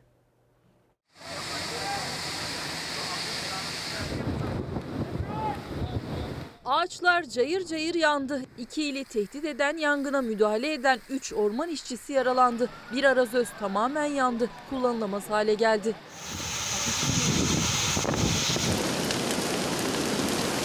Çorum'un Kargı ilçesine bağlı Sinanözü köyü ile Sinop'un Saraydüzü ilçesine bağlı Yalmansaray köyü arasındaki ormanlık alanda yangın çıktı. Alevlere her iki ilden de ekipler hemen müdahale etti. Ancak hava rüzgarlıydı. Alevler kısa sürede büyüdü. Üç orman işçisi rüzgarın etkisiyle aniden yön değiştiren alevlerin arasında kaldı. Arkadaşlarının yardımıyla kurtarıldılar. Hastaneye kaldırılan işçilerin hayati tehlikeleri bulunmuyor. Yangınsa kontrol altına alınmaya çalışılıyor. Bir su tut geçmesin ya. Bir su tut buraya. Alevlerin bir diğer adresi Muğla'ydı. Gece saatlerinde Menteşe Akbük'te başladı yangın. Ekiplerin ve çevredekilerin müdahalesiyle söndürüldü. Bayağı kötü evlerin içine falan girdi. Yalova Armutlu'da ormanlık alanda çıkan yangın yerleşim alanlarına kadar yaklaştı. Alevleri görenler müdahaleye koştu. Yanıyor ortalık. Büyüklüğü Bursa Mudanya'dan da görülen yangın neyse ki kontrol altına alındı. İzmir Ödemiş'te Günlüce mahallesindeki orman yangını ise iddiaya göre kopan elektrik kablosu nedeniyle çıktı. Alevler yaklaşık bir buçuk saatlik çalışmanın sonunda kontrol altına alınabildi. Ve ekonomi başlıklarına sıra geldi. En başta Evrensel Gazetesi'ndeki manşeti görüyoruz efendim. İşçi kırımı. Alınmayan önlemler nedeniyle Ağustos ayında en az 208 işçi can verdi. İşçi ölümleri işçi kırımına dönerken pandemi koşulları nedeniyle can güvenliği tehlikesi de artıyor. Aslında hem iş güvenliği hem de iş güvenliğinin doğru uygulanmaması sonrası yaşanan ekonomik kayıplar. Ve bir diğer e, detayımızı da görelim hemen. Yoksullaşma hızlandı. TÜİK'in açıkladığı enflasyon oranlarına göre yıllık bazda en yüksek artış %13.39'la Diyarbakır ve Urfa'da. Ekonomist Mustafa Sönmez bölgenin daha da yoksullaşması pandemi süreciyle değil Cumhurbaşkanı hükümet sistemiyle birlikte hızlanmıştır dedi. Ve ikinci detay var mı? Evet bir başka detay gelecek şimdi ama öncesinde düğünlerin ertelenmesiyle birlikte zincirleme olarak yara alan sektörlerimizde çalışan vatandaşlarımızın seslenişini sizlerle paylaşacağız efendim. Kuyumcular ve özellikle de gelinlikçiler çok zor durumda. İnsanların hayatının en güzel günlerine hitap ediyoruz. Şu anda hiç kimsenin yüzü gülmüyor. Gelinlerimizin gözlerinde yaşlar. Provalar yapıldı. En özel güne en güzel tasarımlar hazırlandı ama hepsi askıda kaldı. 81 ilde sokak düğünü yasak. Danssız, yemeksiz salon düğünleri ise bir saatle kısıtlı artık. Bu da düğünlerin peş peşe iptal olmasına sebep oluyor. O iptaller en çok da gelinlikçileri vurdu. 3 günden beri 15 tane düğünümüzde iptalimiz var. Henüz daha Mart-Nisan düğünlerinin ödemelerini almamış durumdayız. Teslim de almaya gelmek istemiyorlar. Gelinlikleri burada atölyede askıda bekliyor. Düğünlerdeki kısıtlamalardan sonra gelinlerin sipariş ettiği gelinliklerin birçoğu askıda kaldı. Burada yaklaşık yüzden fazla gelinlik var. Sadece gelinlik değil, kına kıyafetleri de askıda kaldı. Modacılar çalışmalarını sürdürüyor ama onlar da işler nasıl sonuçlanacak bilmiyor. Birçoğu aslında ekonomik olarak çarkını nasıl döndürecek onu düşünüyor. Tamamen iade edip kapurasını isteyen oluyor. Oldu. Serap Sezgin 21 yıldır gelinlik tasarlıyor. Yanında 18 çalışanı var. Evlenecek çiftlerin en mutlu günleri için diktiği gelinliklerin sahipleri gelinliklerini almaya gelmiyor. Ayın 16'sında olacak olan düğünlerimizden bir tanesiydi. Ne yapacaklarını bilmiyorlar. Güzel bir kır düğününe temsil edecekti gelinlik. Bu gelinliğimizin fiyatı 6850 lira. Yani bende kalırsa dörtte üçünü aldık. Kalan kalmış olacak. Mart'ta ertelenen düğünler Eylül-Ekim'de gerçekleşecekti. Ama son kısıtlamayla ne zaman gerçekleşeceği artık belli değil. Hem parasını isteyen var hem de düğün ertelendiği için ödemesini de erteleyenler. Bir kar yok şu anda. Tamamen cepten götürüyoruz işimizi. İdare etmeye çalışıyoruz. Bakalım Allah sonumuzu hayır etsin. Plajlar, kafelere, AVM'ler her taraf açıkken düğünlerin iptal olması bizim çok zorumuza gidiyor. Buradan kazandığımız gelirlerle ailemizi geçindiriyoruz. Çocuklarımıza bakıyoruz. Yani bizim tek gelirimiz bu. Düğün müzisyenleri de Malatya'da eylemdeydi. Onlar da iş yapamaz oldu çünkü. Kısıtlamalardan en çok etkilenen bir başka sektörse kuyumculuk. Zaten altın fiyatlarının artışıyla beraber düğünlere giderken artık yakın akrabalar dahi çeyrek yerine gram altın tercih eder duruma gelmişti. Şimdi bir de üstüne düğünlere kısıtlama gelince özellikle kuyumcular işlerinin ciddi oranda düşeceğini düşünüyor. Gelinin ve damadın birinci derecede yakınları, yakın akrabaları alışveriş yapıyorlardı. E şimdiki kısıtlamayla birlikte yaklaşık %30, %40 gibi bir düşüş tekrardan oldu. Sokaklarda yapılan düğünler pandeminin Bursa'da artmasına neden oldu. Düğün salonlarının sahipleri mesafesiz sokak düğünlerine tepkili. Kısıtlamada bu görüntüler son bulsun diyeydi ama yine Bursa'da kaçak kına töreni vardı. Polisin baskınıyla 24 kişiye toplam 75 bin lira ceza kesildi. Antalya'da da yine sokak düğünlerinde kurallar hiçe sayıldı. Yani düğünle ilgili tüm sektörler kan ağlarken yine kurallara uymamayı, salgını ciddiye almamayı tercih edenler vardı. Mesut Bey diyor ki 1168 lirayla geçinmeye çalışıyoruz ve yevmiye işine gitmeye çalışıyoruz ama iş yok diyen vatandaşlarımızdan biri. Ve bir diğer vatandaşımız da e, özellikle özellikle kısa çalışma ödeneğinden faydalanmak e, zorunda bırakılan vatandaşlarımızdan biri bu konuda e, sıkıntısını dile getirmiş. Malum işsizlik maaşından bile daha düşük e, rakamlarla e, geçinmek zorundalar ve süresi her geçen gün e, uzatılıyor. Buna tanıklık ediyoruz. Ve e, koronavirüs testi pozitif çıkan bir vatandaşımız yazmış. Evde karantinada olan binlerce kişiden biriyim ve sadece normalde Kırşehir'de yaşıyorum. Ankara'da karantinadayım ve işsizim. E, evde yiyecek hiçbir şey bulamıyorum. Zaten günübirlik işlerle para kazanıyordum. Şimdi ona da gidemediğim için evde ölmeyi bekliyorum diyor. Vatandaşlarımızdan biri işte. Ne yazık ki durum böyle. Sadece algı yönetimiyle ekonomi düzelmez diyor Yeni, Yeni Asya gazetesi.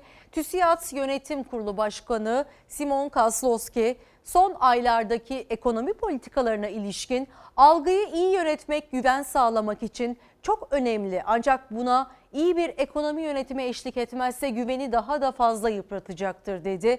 Ve önümüzdeki yılsa zorlu geçecek. Çünkü kredi aracı bu yıl fazlasıyla kullanıldı. Artık parasal ve mali genişlemeyle ile e, genişlemeyle büyümeye devam edemeyiz. Güven problemi var diye konuştu. Aslında sözleri her şeyin özeti.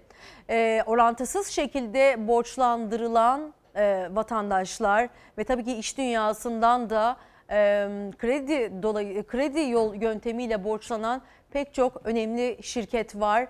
E, TÜSİAD Başkanı da bu konudan yola çıkarak 2021 yılının daha da zor geçeceğini vurguladı. Muhalefet de ekonomi üzerinden e, eleştirilerini yine hükümete yönelik eleştirilerini e, dile getirdi ve bakın işsizlikten pahalılığa kadar söylenmeyen her şeyin üzerinde nasıl duruldu?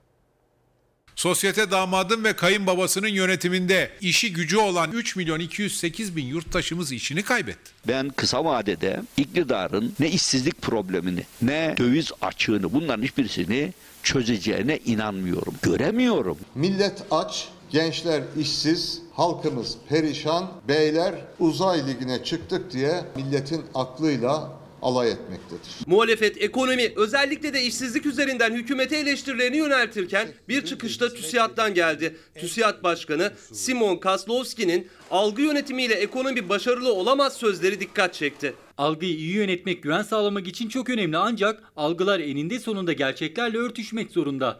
Dolayısıyla sadece algı yönetimiyle ekonomik başarı olamaz. İhracat düşmüş, ithalat artmıştır. Bütçe rekor düzeyde açık vermektedir. Daralma ve küçülme sürmektedir. Maalesef ekonomik kriz ekonomik çöküşe doğru gitmektedir. Vatandaşın yanında olan bir ekonomi modeliyle yılı pozitif ayrışarak kapatacağız inşallah. 2021'e pandeminin izlerini silerek girmekte kararlıyız. 2 yılda milli gelirimiz 145 milyar dolar eridi. Gelir olarak 12 yıl birden geriledik. Ama sosyete damat başka ülkeler bizden daha fazla küçüldü diye avunuyor. Türkiye ekonomisi ikinci çeyrekte %9,9 daraldı. Ağustos ayında enflasyon %11,77 olarak açıklandı. Muhalefet ekonomi iyi yönetilmiyor derken atılan adımları da pansuman tedavisi olarak yorumluyor. Son bir yılda kavunun fiyatı %53, karpuzun fiyatı %52, mercimeğin fiyatı %49 artmış. Kayısı %41, sarımsakta %40 zam görmüş. Vatandaş çalışan bile geçinemiyor. Esnaf geçinemiyor. Siz Türkiye'de üretime dönük yatırımları yapmadıysanız işsizliği çözemezsiniz. Bu arkadaşlar hala bunun farkında değiller. Son çeyrekte ekonomideki toparlanmanın yavaşlamasını bekliyoruz. Önümüzdeki yılsa zorlu geçecek. Çünkü kredi aracı bu yıl fazlasıyla kullanıldı. Artık parasal ve mali genişlemeyle büyümeye devam edemeyiz. Hazine ve Maliye Bakanı son çeyrekte toparlanma olacak derken 2021 için umutlu konuşurken TÜSİAD Başkanı 2021 2020'den zor olacak dedi.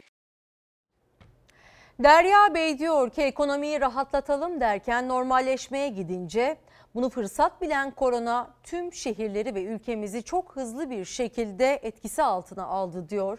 Ee, Nazan Hanım fuarcılık sektöründeyiz biz ve çok zor durumdayız. Mart'tan beri oturuyoruz ne yapacağımızı bilmiyoruz diyenlerden biri. Ve Nusret Bey de diyor ki Antalya'dan ulaşıyorum. Otelimiz pandemi başlangıcından beri kapalı ve önceki iki sene Kıbrıs'ta çalıştığım için sadece son 3 yılda 450 gün prim sadece 4 günle e, olmadı. 1177 lira alıyorum. Eşim ve bir kızım var ve bu parayla yaşamaya çalışıyorum diyor. E, 39 lira günlük 39 lirayla yaşamaya çalışıyor Türkiye Cumhuriyeti vatandaşlarının pek çoğu. Ve bir gün gazetesinden de çalışana destek değil patronun silahı oldu başlığını görüyoruz. İki ay daha uzatılan ücretsiz izin işçi üzerinde baskı ve şantaj malzemesi oldu. Ücretsiz izin iki ay daha uzatıldı. Özak tekstil işçisi sendikalaşmak istedik diye ücretsiz izne çıkarıldık. Ailemin yanına dönmek zorunda kaldım dedi. Beyçelik işçisi ise patron ücretsiz izne çıkarıp daha ucuza işçi getiriyor diyerek isyanlı dile getirildi. 17 Eylül'de sona erecekti işten çıkarma yasağı ama 2 ay daha uzatıldı. Yani 39 lirayla yaşamaya mahkum edilmeye devam ediyor vatandaş. Milyonlarca işçi 2 ay daha günde 39 lira, aylık 1168 lira ile yaşamaya mahkum edildi. Sürenin uzamasıyla beraber mağduriyetler her geçen gün artmaya devam ediyor. Koronavirüs nedeniyle işten çıkarma yasağı 17 Eylül'de sona eriyordu. 2 ay daha uzatıldı. 17 Kasım'a kadar işçi çıkarmak yasak. Ancak sendikaların beklediği adım atılmadı. Sendikalar işten çıkarma yasağına karşı değil. Ancak ücretsiz izin maaşının artırılmasını istiyorlardı. O düzenleme yapılmadı. Çalışanlar asgari ücretin yarısı kadar ücretsiz izin maaşıyla geçinmeye çalışmaya devam edecek. Bütün işçilerin kısa çalışma ödeneğinden yararlanması sağlanmalı olmalı ve en düşük kısa çalışma ödeneği miktarı da en az asgari ücret düzeyinde olmalıdır. Kısa çalışma ödeneği de şartları uymayanın aldığı ücretsiz izin maaşı da asgari ücretin altında. Disk gibi Başkanlar Kurulu'nu toplayan Türk İş'in de talebi bu ödeneklerin en az asgari ücret kadar olmasıydı. Ancak süre 2 ay uzatılırken ödeneklerin miktarı sabit kaldı. Bir taraftan işten çıkarma yasağının birçok istisnası olduğu için işten çıkarmalar devam ederken Diğer taraftan da bu düzenlemeyle 2 ay daha uzatılmış oldu. Çalışanların tek kaybı maaşları da değil 220 ile 375 lira arasında değişen asgari geçim indiriminden de yararlanamıyorlar artık. En azından 1-2 haftalık mutfak masraflarını karşılanıyordu o parayla. Üstelik emeklilik hayalleri de ücretsiz izinde geçirdikleri her ay daha da uzaklaşıyor. Çalışanlar bu agiden de yararlanamıyorlar. Adlarına prim yatırılmaz. Emeklilik için gün sayan kişilerin emeklilik primleri ödenmez. Bu nedenle emeklilikleri de uzamış olur. Üstelik çalışan bu maaşla geçinemeyeceği için işten ayrılmak isterse tüm haklarından vazgeçmek zorunda. 1168 lirayla ben geçinemiyorum diyecek, işten ayrılacak, istifa edecek. İşveren tazminatlı dahi işten çıkartamıyor, işten çıkartmalar yasak. E, işten çıkmak isteyen personel de tüm yasal haklarını, tazminatlarını bırakarak işten ayrılmak zorunda. Şimdi bir müzik molası veriyoruz. Gökhan Türkmen ve kızı birlikte söyleyecekler. Ee, sonra reklam arası vereceğiz ve dönüşte buradayız. Özellikle ekonomi başlıklarını konuşmaya devam edeceğiz. Türkiye'mizin en önemli problemi koronavirüsten sonra tabii ki sağlıktan sonra en önemli problemi ekonomi. Hatta belki de sağlıkla aynı seviyede şu anda bunu da söyleyebiliriz. Çünkü e, açlık ciddi anlamda büyük bir mesele. Dönüşte görüşürüz efendim. Baş başa olmak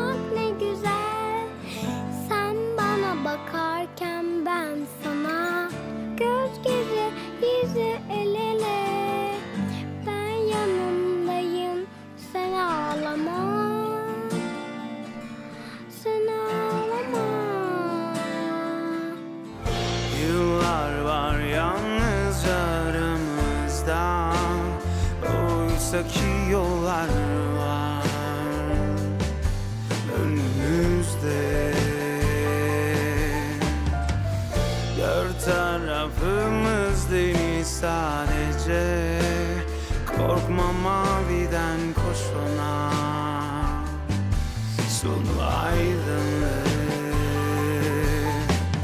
Ah benim canım derdim. Sen değil ben susar Güzel yüzüne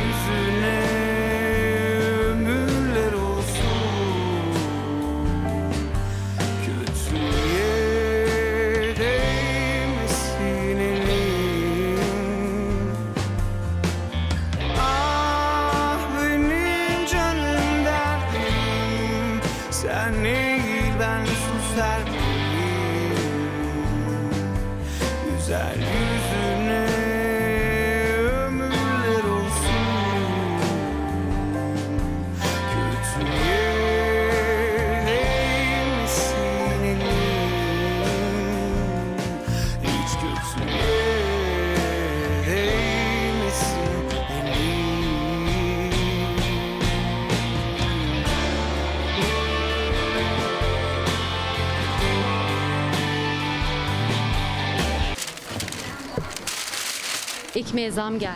Gelmesin lütfen. Her şeye zam geliyor. Yüzde yirmi. Çok fazla. Olmaz. Kabul etmiyoruz. Ankara ilinde ekmekte fiyat artışı doğru. Bugün Ankara'da yürürlüğe giren fiyat 9 aydır uygulanan bir fiyat. Haberiniz var mıydı?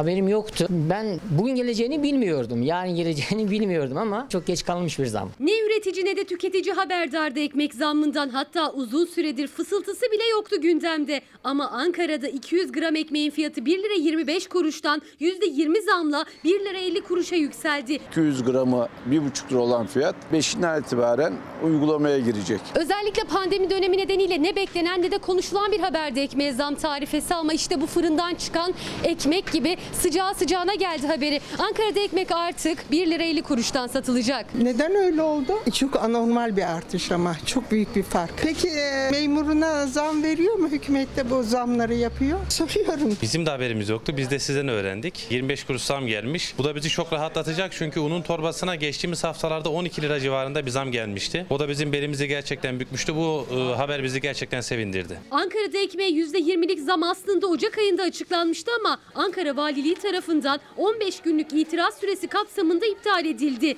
Zam geri çekildi. Aynı oranla yeniden zamlı tarifi hazırladı Fırıncılar Odası. 19 Ağustos tarihinde alındı karar. Valiliğe de bildirildi. 15 günlük itiraz süresi doldu. Zam kesinleşti. Maliyette unun payı yaklaşık %30-%33'ü oluşturmakta. 100 lira bir çuval olan un fiyatının 135 lira, 140 lira ve üzeri olmasını kabul edilebilir bir fiyat değil. Ekmeğe yapılan zamla 4 kişilik bir aile birer ekmekle karnını doyursa günde 6, ayda tam 180 lira yapıyor. Yani bir başka deyişle asgari ücretli bir kişi maaşının tam %8'ini ekmeğe ayırmış olacak. Üç kişiyiz, dört ekmek tüketiyoruz. Bunu hiç kabul etmiyorum, onaylamıyorum. Bu ekmekte olan her şeye yansıyacak. Makarnaya, un ve unun mamulat hepsine yansıyacak.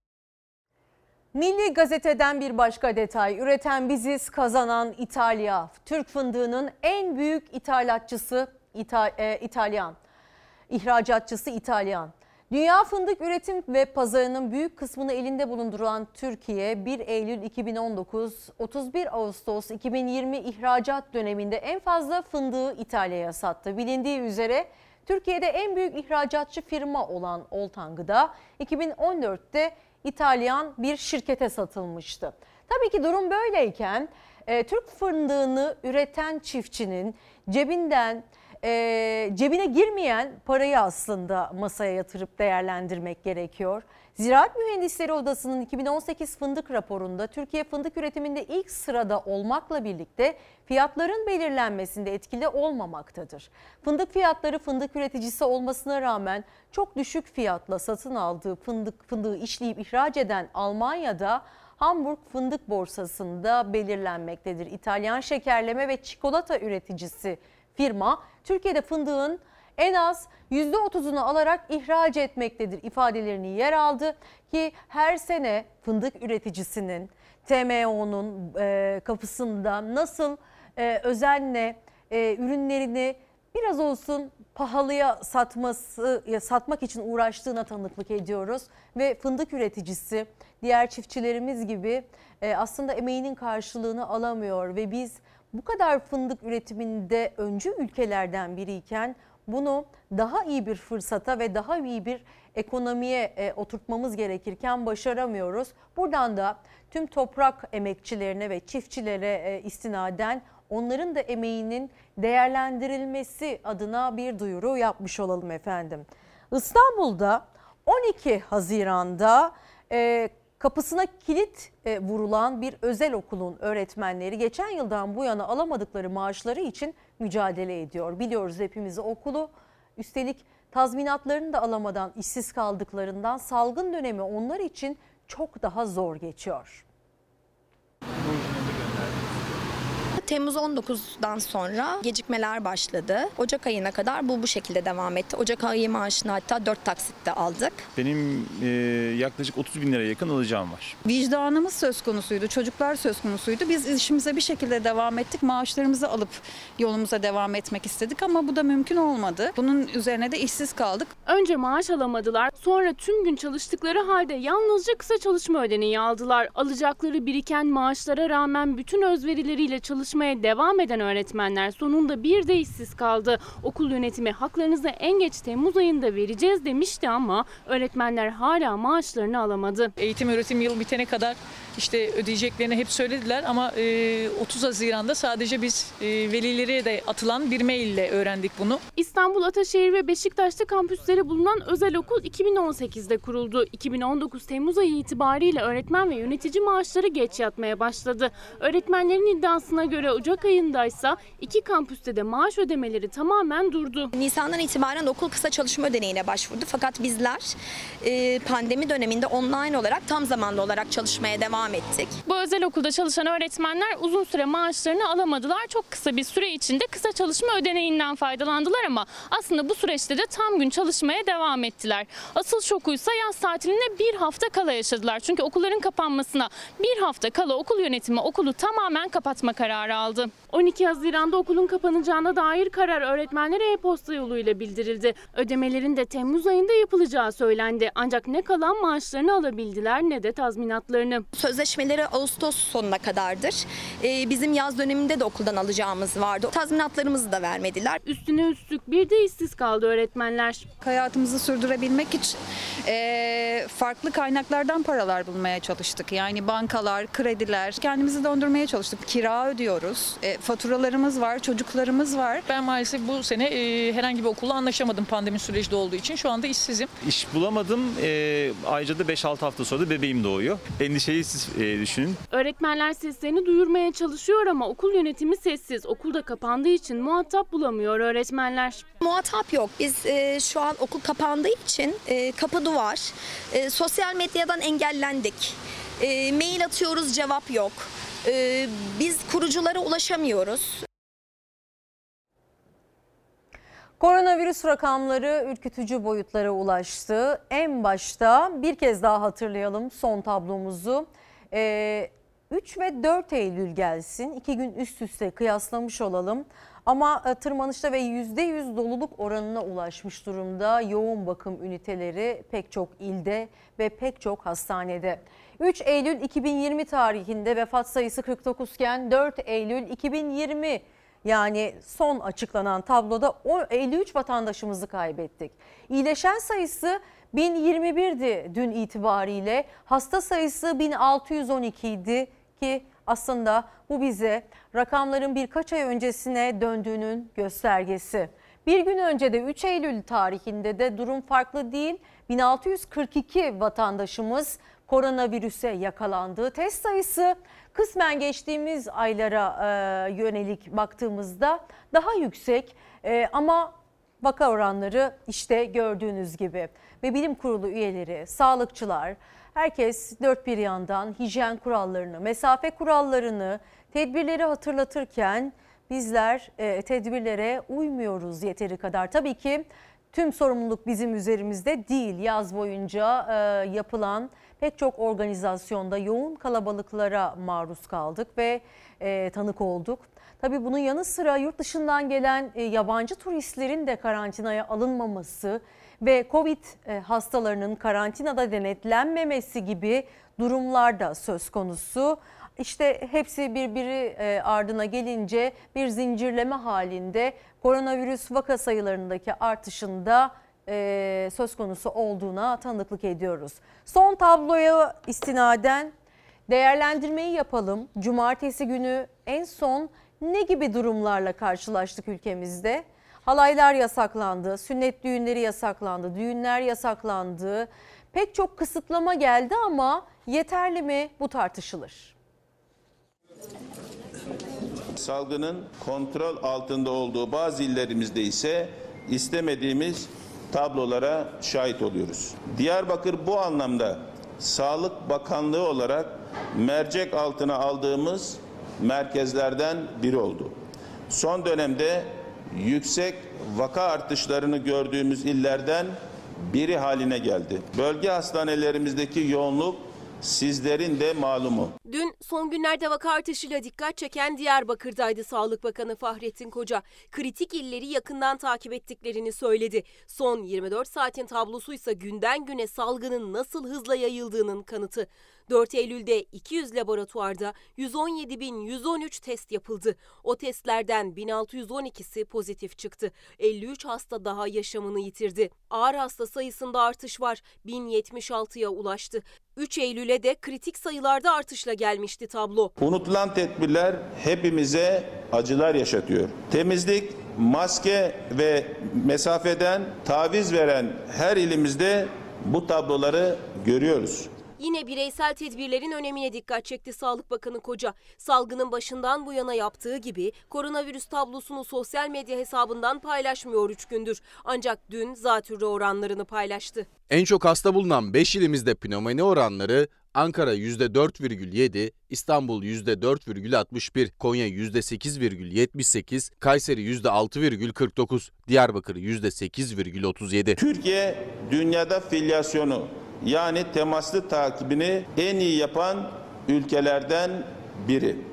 Bu gücümüzü Diyarbakır'da yoğun şekilde sahaya sürdük. 3 hafta öncesine göre vaka oranımız %49 oranında düşmüş durumdadır. %9'a yaklaşan zatürre oranının bulunduğu Diyarbakır'dan filyasyonun önemine dikkat çekti Bakan Koca. Ancak hala il il sayılar açıklanmıyor. Uzmanlara göre sahadan alınan verilerle Sağlık Bakanlığı'nın açıkladıkları arasında da uyumsuzluk var. Resmi verilere bakıyoruz. Arada öyle bir uyumsuzluk var ki Ankara, Konya, Karaman bölgesi 3 ilden oluşan bölgenin rakamı günlük 390. Eğer günde Ankara'da 200 civarında bir vaka varsa toplamda hastaneler niye bu kadar yoğun? Çalar Saat'te İlker Karagöz'ün konuğu olan halk sağlığı uzmanı doçent doktor Cavit Işık Yıldız acilen önlem alınmazsa vaka sayılarında patlama olacağını söyledi. Durumun çok ciddi olduğunu hepimizin çok iyi algılamamız gerekiyor. Şu anda Türkiye çok kritik bir noktada. Yani bir salgında geriye gidiyoruz. Şu anda biz çok etkin bir şekilde hem bireysel olarak hem de kamusal olarak önlemler almazsak önümüzdeki 3-4 hafta, 6-8 hafta içerisinde çok daha patlayıcı tarzda vakalarla karşı karşıya kalabiliriz. Çünkü bu hastalığın en önemli özelliği toplumsal bulaşıcılığı kontrol altına almazsanız patlayıcı tarzda bir yayılım göstermesidir. Yavuz'a göre kapasitenin çok üstünde hizmet veren yoğun bakım servislerinde personel sıkıntısı da baş gösteriyor artık. Acil serviste yer açılmasını bekleyen korona hastaları olduğunu duyuyoruz. Yoğun bakım kapasitesini arttırmaya çalışan, yatak sayısını arttırmaya çalışan büyük bir çaba var. Personel ihtiyacı olduğu için Sağlık Müdürlüğü üniversitelerden bazı bölümlerden asistanları sahaya çekiyor. Meseleyi sadece hastane odaklı da düşünmemek gerekiyor. Ankara'daki vaka sayısının İstanbul'un iki katına çıktığı açıklamasından sonra başkentte önlemler artırıldı. Ancak bilim kurulu üyesi Profesör Doktor Ateş Kara'dan bu kez de İstanbul uyarısı geldi. Kara, önümüzdeki günlerde İstanbul'daki vaka sayısının da katlanması ihtimalini gündeme getirdi. Ankara bayram sonrasında daha erken şehre dönmüştü. Tatil dönemini biraz daha kısa tuttu, erken döndü. Virüs de geldi. İstanbul'da insanlar tatil alanlarından ve Anadolu'dan yeni dönüyorlar. Bu şunu da gösteriyor. Önümüzdeki hafta veya bir 10 gün sonrasında İstanbul'da da rakamların hızlı yükselebileceğini gösteriyor. Başkent vaka sayısında İstanbul'u ikiye katladı ancak bilim kurulu üyesi Profesör Doktor Ateşkara İstanbul uyarısı yaptı. Önümüzdeki dönemde mega kentteki vakaların da katlanabileceğini söyledi. İstanbullulardan ricamız eş dost ziyaretlerimi yapmam gerekiyorsa mesafe ve maskeyle yapalım. Girerken orada hem maskemiz hem bizim davamız orada olacak. Bir de burnunuzun üstüne koyacaksınız. Yoksa bir anlamı yok maske takmanın. Türkiye'nin Wuhan olarak nitelendirilen ve vaka sayısının en yüksek olduğu Ankara'da Vali Vasip Şahin de denetimlere çıktı. Gazi Üniversitesi Tıp Fakültesi Başhekimi yoğun bakım yataklarının tamamının dolu olduğunu açıkladı. Ankara'nın şöyle bir özelliği var memur şehri diye. Bayram sonrasında Ankara'ya geri dönüş hızlı oldu. İnsanlar kısa süreli tatillere gitmişti ve işine erken döndü. Ankara'da vakaların birikmesi bayramdan hemen sonra başladı. 6 günde bir rakam katlandı. Sağlık Bakanı Fahrettin Koca başkentteki vaka tırmanışını düğün, cenaze gibi etkinliklerle açıklamıştı ancak Bilim Kurulu üyesi Ateşkara bir neden daha var dedi. Tatile, memleketlerine gidenlerin dönüşü ve İstanbul uyarısı yaptı. Aynı şeyi İstanbul yaşayabilir mi? Evet kişi sayısı, konut sayısı Ankara'ya göre çok daha yoğun ve yüksek. Bu biraz daha riskin yüksek olabileceğini gösteriyor. Ankara vaka sayısı itibariyle il tablosunda ilk sırada ancak önümüzdeki haftalar nüfus yoğunluğu başkentin 3 katı olan İstanbul için de kritik. Çünkü Ateşkara'ya göre İstanbul'a dönüş yeni başladı. Okulların yeni açılıyor olması, insanların tatil bölgelerinden İstanbul'a geri dönüşünü yeni başlattı. Memleketlerinden insanlar İstanbul'a dönmeye başladıkça ve onların içerisindeki ziyaretler oldukça rakam yükselebilir. Allah rızası için dışarıya çıkmayın. Vali Ali Yerlikaya da böyle uyarmıştı İstanbulluları. Ankara'nın karşı karşıya kaldığı tablo İstanbul'da da yaşanmasın diye uzmanlar da çağrı yapıyor. Özellikle şehir dışından gelenlerin yakın çevresiyle temastan kaçınması, temas kuracaksa da maskeli ve mesafeli olması önemli diyor. İçişleri Bakanlığı yine önceden haber vererek kapsamlı bir denetim gerçekleştirdi.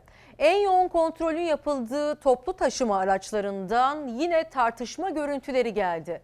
Denetimlere katılan Kayseri valisi ise 80 yaşındaki bir koronavirüs hastasının son 3 günde 5 düğüne gittiğini açıkladı.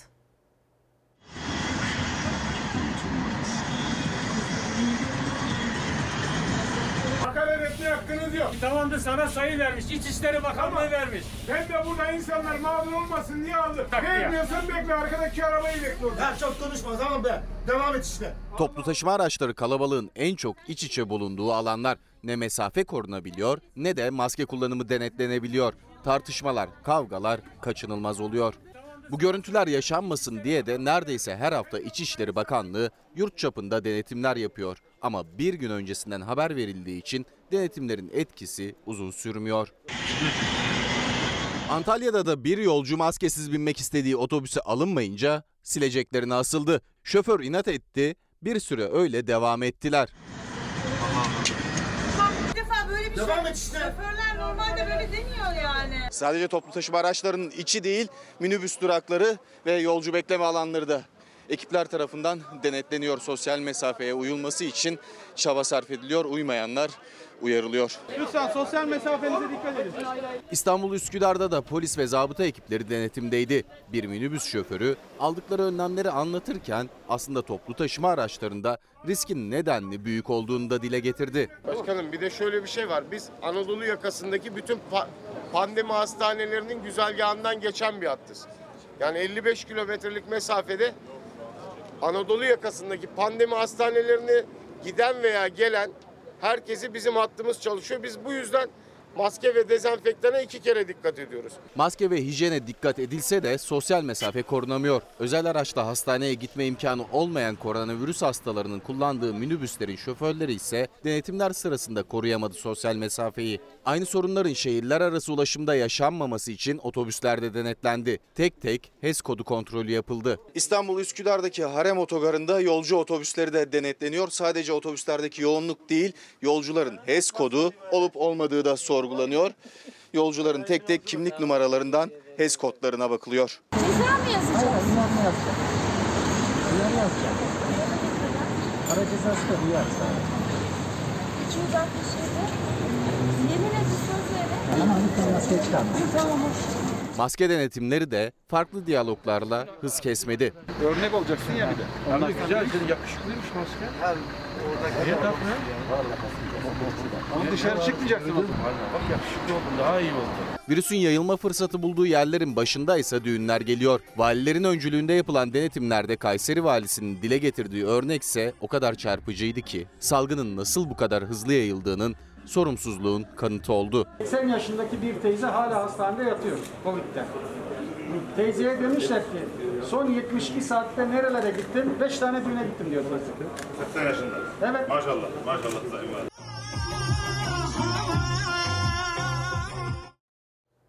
Mersin'de işçi olarak çalışan epilepsi hastası Emirhan Kezer'in koronavirüs testi pozitif çıktı. Tedavi gördüğü hastanede hayatını kaybeden Kezer'in ölüm belgesine doğal ölüm yazıldı.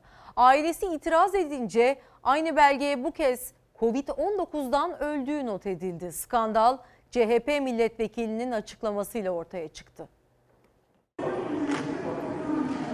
Kardeşimizin ölüm raporunda normal ölüm yazınca aile itiraz ediyor ve itirazların neticesinde bir doktor ıslak imzayla Covid-19 ölüm nedeni diye yazarak gerçekleri ortaya koyuyor. Covid-19 nedeniyle yaşamını yitiren hastanın ölüm belgesine doğal ölüm yazıldı. Aile hastaneye itiraz etti. Ölüm nedeni ıslak imzayla Covid-19 olarak değiştirildi. CHP'li vekil bakanlığın açıkladığı koronavirüs verilerinin doğru olmadığını öne sürdü. Burada bakanlığın verileri saklamasıyla alakalı en somut örnek de aslında raporla ortaya çıktı. Mersin'de yaşayan 37 yaşındaki epilepsi hastası Emirhan Kezer rahatsızlanınca Tarsus Devlet Hastanesi'ne kaldırıldı. Kronik hastalığı olmasına rağmen zorla çalıştırıldığı öne sürülen Kezer'in korona testi pozitif çıktı. Emirhan Kezer 31 Ağustos'ta hayatını kaybetti. Söyleyeceğim bir şey var mı Emir? Hayır yok. Ölen kardeşimizin epilepsi hastası olmasına rağmen iş yerinde çalışmaya zorlandığı ve çalışırken Covid-19 vakasıyla karşı karşıya kaldığını, Covid-19 nedeniyle öldüğünü söylediler. Ailesi cenazeyi teslim almaya gittiğinde ölüm belgesindeki ifadeyi görünce şok oldu. Belgede Emirhan Kezer'in doğal yollardan öldüğü yazıyordu.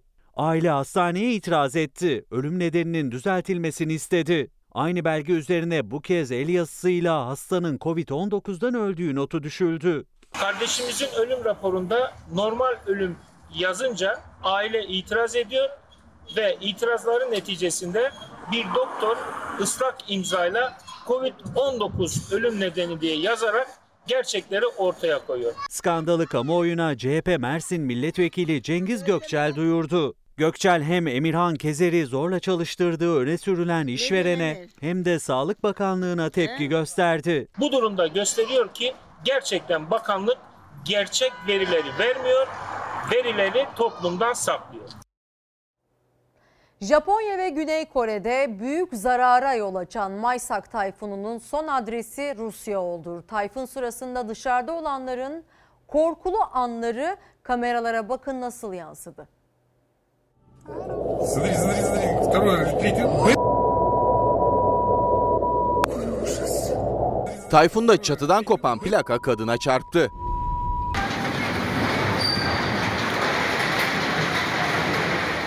Asya'da birçok ülkeyi yıkıp geçen Maysak tayfunu son olarak Rusya'nın Vladivostok şehrini vurdu. Akşama doğru şiddetini arttıran tayfun ağaçları devirdi, çatıları uçurdu.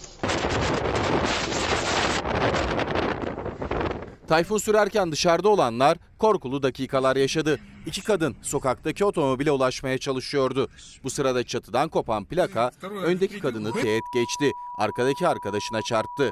Çarpmanın etkisiyle kadın yere düşerek sürüklendi.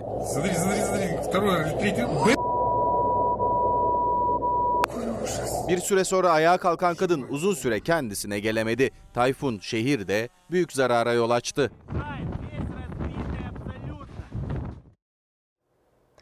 İstanbul'da adalardaki faytonlardan kurtarılan atların ne olacağı merak konusuydu. İstanbul Büyükşehir Belediyesi o atlar için harekete geçti ve atlı zabıta birimini kurdu.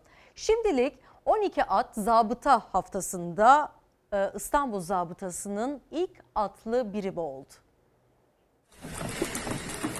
şehrin turistik meydanlarında özellikle Sultanahmet'te, Taksim'de, Kadıköy'de ve diğer e, sahil bölgelerimizde atlı zabıtalarla karşılaşacağız. Atlarımız adalardan değil mi? Adalardan kül kedisi masalı başkanım. Öyle mi? Öyle tabii şimdi e, bu atların Tam yokluktan. faytondaki, tabii, faytondaki halinden şu Allah. haline evrilmesi kolay olmadı. Hadi bakalım aman aman. Zabıta Teşkilatı'nın kuruluşunun 194. yıl dönümünde İstanbul Zabıtası bir ilke imza attı. Adalarda faytonlardan kurtarılan atlarla atlı zabıta birimi kuruldu. 12 atla ilk adımı atılan ekip göreve başladı bile. İnşallah e, kazasız, sıkıntısız gerçekten sevimli bir hizmete dönüşür. E, sayısı artar. E, İstanbul'a da öyle bir simge yakışır. 57 yılından sonra bizim incelediğimizde e, atlı zabıta ile karşılaşamadık. İstanbul'un imajına yakışır bir şekilde e, bu faaliyeti sürdüreceğiz. 12 atla başladık. E, Bunu 20'ye çıkaracağız. Ona göre bölgelerinde e, günlük olarak e, faaliyete geçecekler. İstanbul Büyükşehir Belediyesi'nin ilk atlı zabıtaları onlar. Adalarda faytonların yasaklanmasının ardından atların rehabilitasyon süreci başladı. Tedavileri yapıldı. Zabıta haftasında da göreve başladılar. İstanbul Büyükşehir Belediyesi Zabıta Daire Başkanı Engin Ulusoy fikrin Ekrem İmamoğlu'ndan geldiğini anlattı. Sayın Başkanımızın, Ekrem Başkanımızın talimatıyla e, burada orada atlar duruyor, burada zabıta duruyor. Bunları birleştirelim. E, bir dünya kenti olan İstanbul'da bir atlı zabıta kuralım diye bize bir talimat vermişti. Bu hafta e, zabıta haftasında bunu hayata geçirdik. Tarihi meydanlarda, turistik bölgeler ve plajlarda görev yapacak atlı zabıtalar. Sayılarının arttırılması planlanıyor. Amacımız İstanbul'a ve İstanbullulara e, yardım etmek. Onları yaşanabilir bir kentte yaşamasını sağlamak için e, Zabıta Daire Başkanlığı olarak elimizden gelen gayreti gösteriyoruz. İhale sonradan yapıldı. Yapışlet devlet modeli miydi? 50 kişi Arkadaşlar araya şu anda giriyor. şu- İsmi bekliyor muydunuz? Numan Bey, kısa bir sorumuz olacak. İddialar var. Doğru mudur efendim? Sayıştay raporları ile ilgili bir sorumuz olacaktı. SGK Havasına, suyuna, taşına, toprağına. Barış Kaya Fox TV birkaç tane şehit ifadenize muhalefet tepki gösteriyor efendim. Fox önce gazete olsun. Erken genel seçim değil mi efendim? Yanlış anlamadım. Siz Fox olarak hiçbir şeyi doğru anlamıyorsunuz. Sizin sorunuza da cevap vermek istemiyorum. Usandırdınız artık. Beril Oğuz e, Fox televizyonundan Kırmızı Bülten'de aranan e, Abdullah Öcalan'ın kardeşi Osman Öcalan'ın devlet televizyonunda TRT'ye verdiği röportajı nasıl değerlendiriyorsunuz efendim? Doğrusu ben Osman Öcalan'ın kırmızı bültenle arandığını bilmiyorum.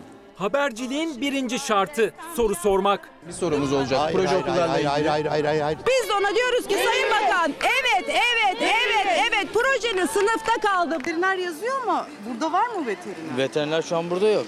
Niye sıkışıyorsunuz? El sıkışmak yasak aslında.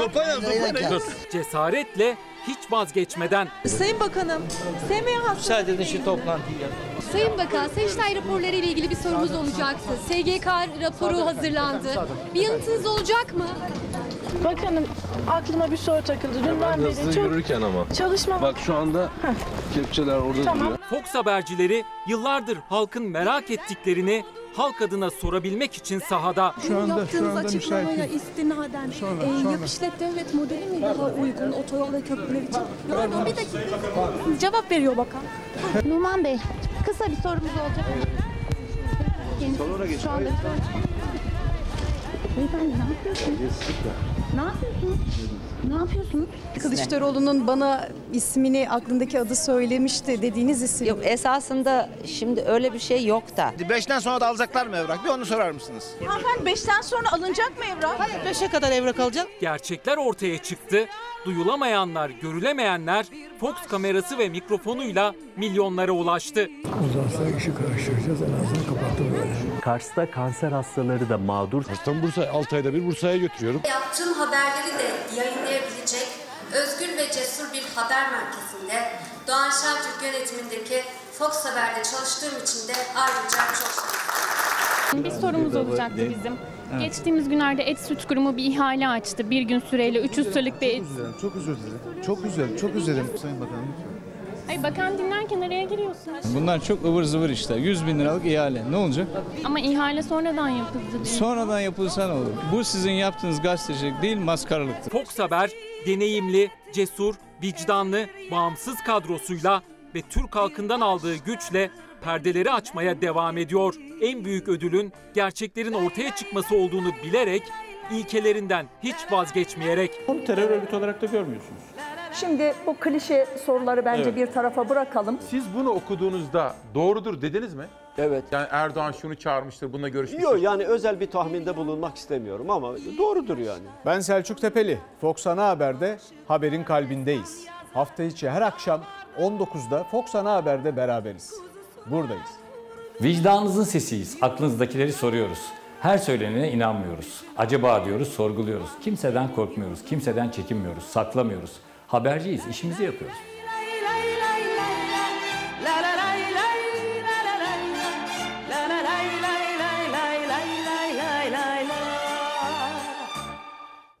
Efendim şimdi reklam arası.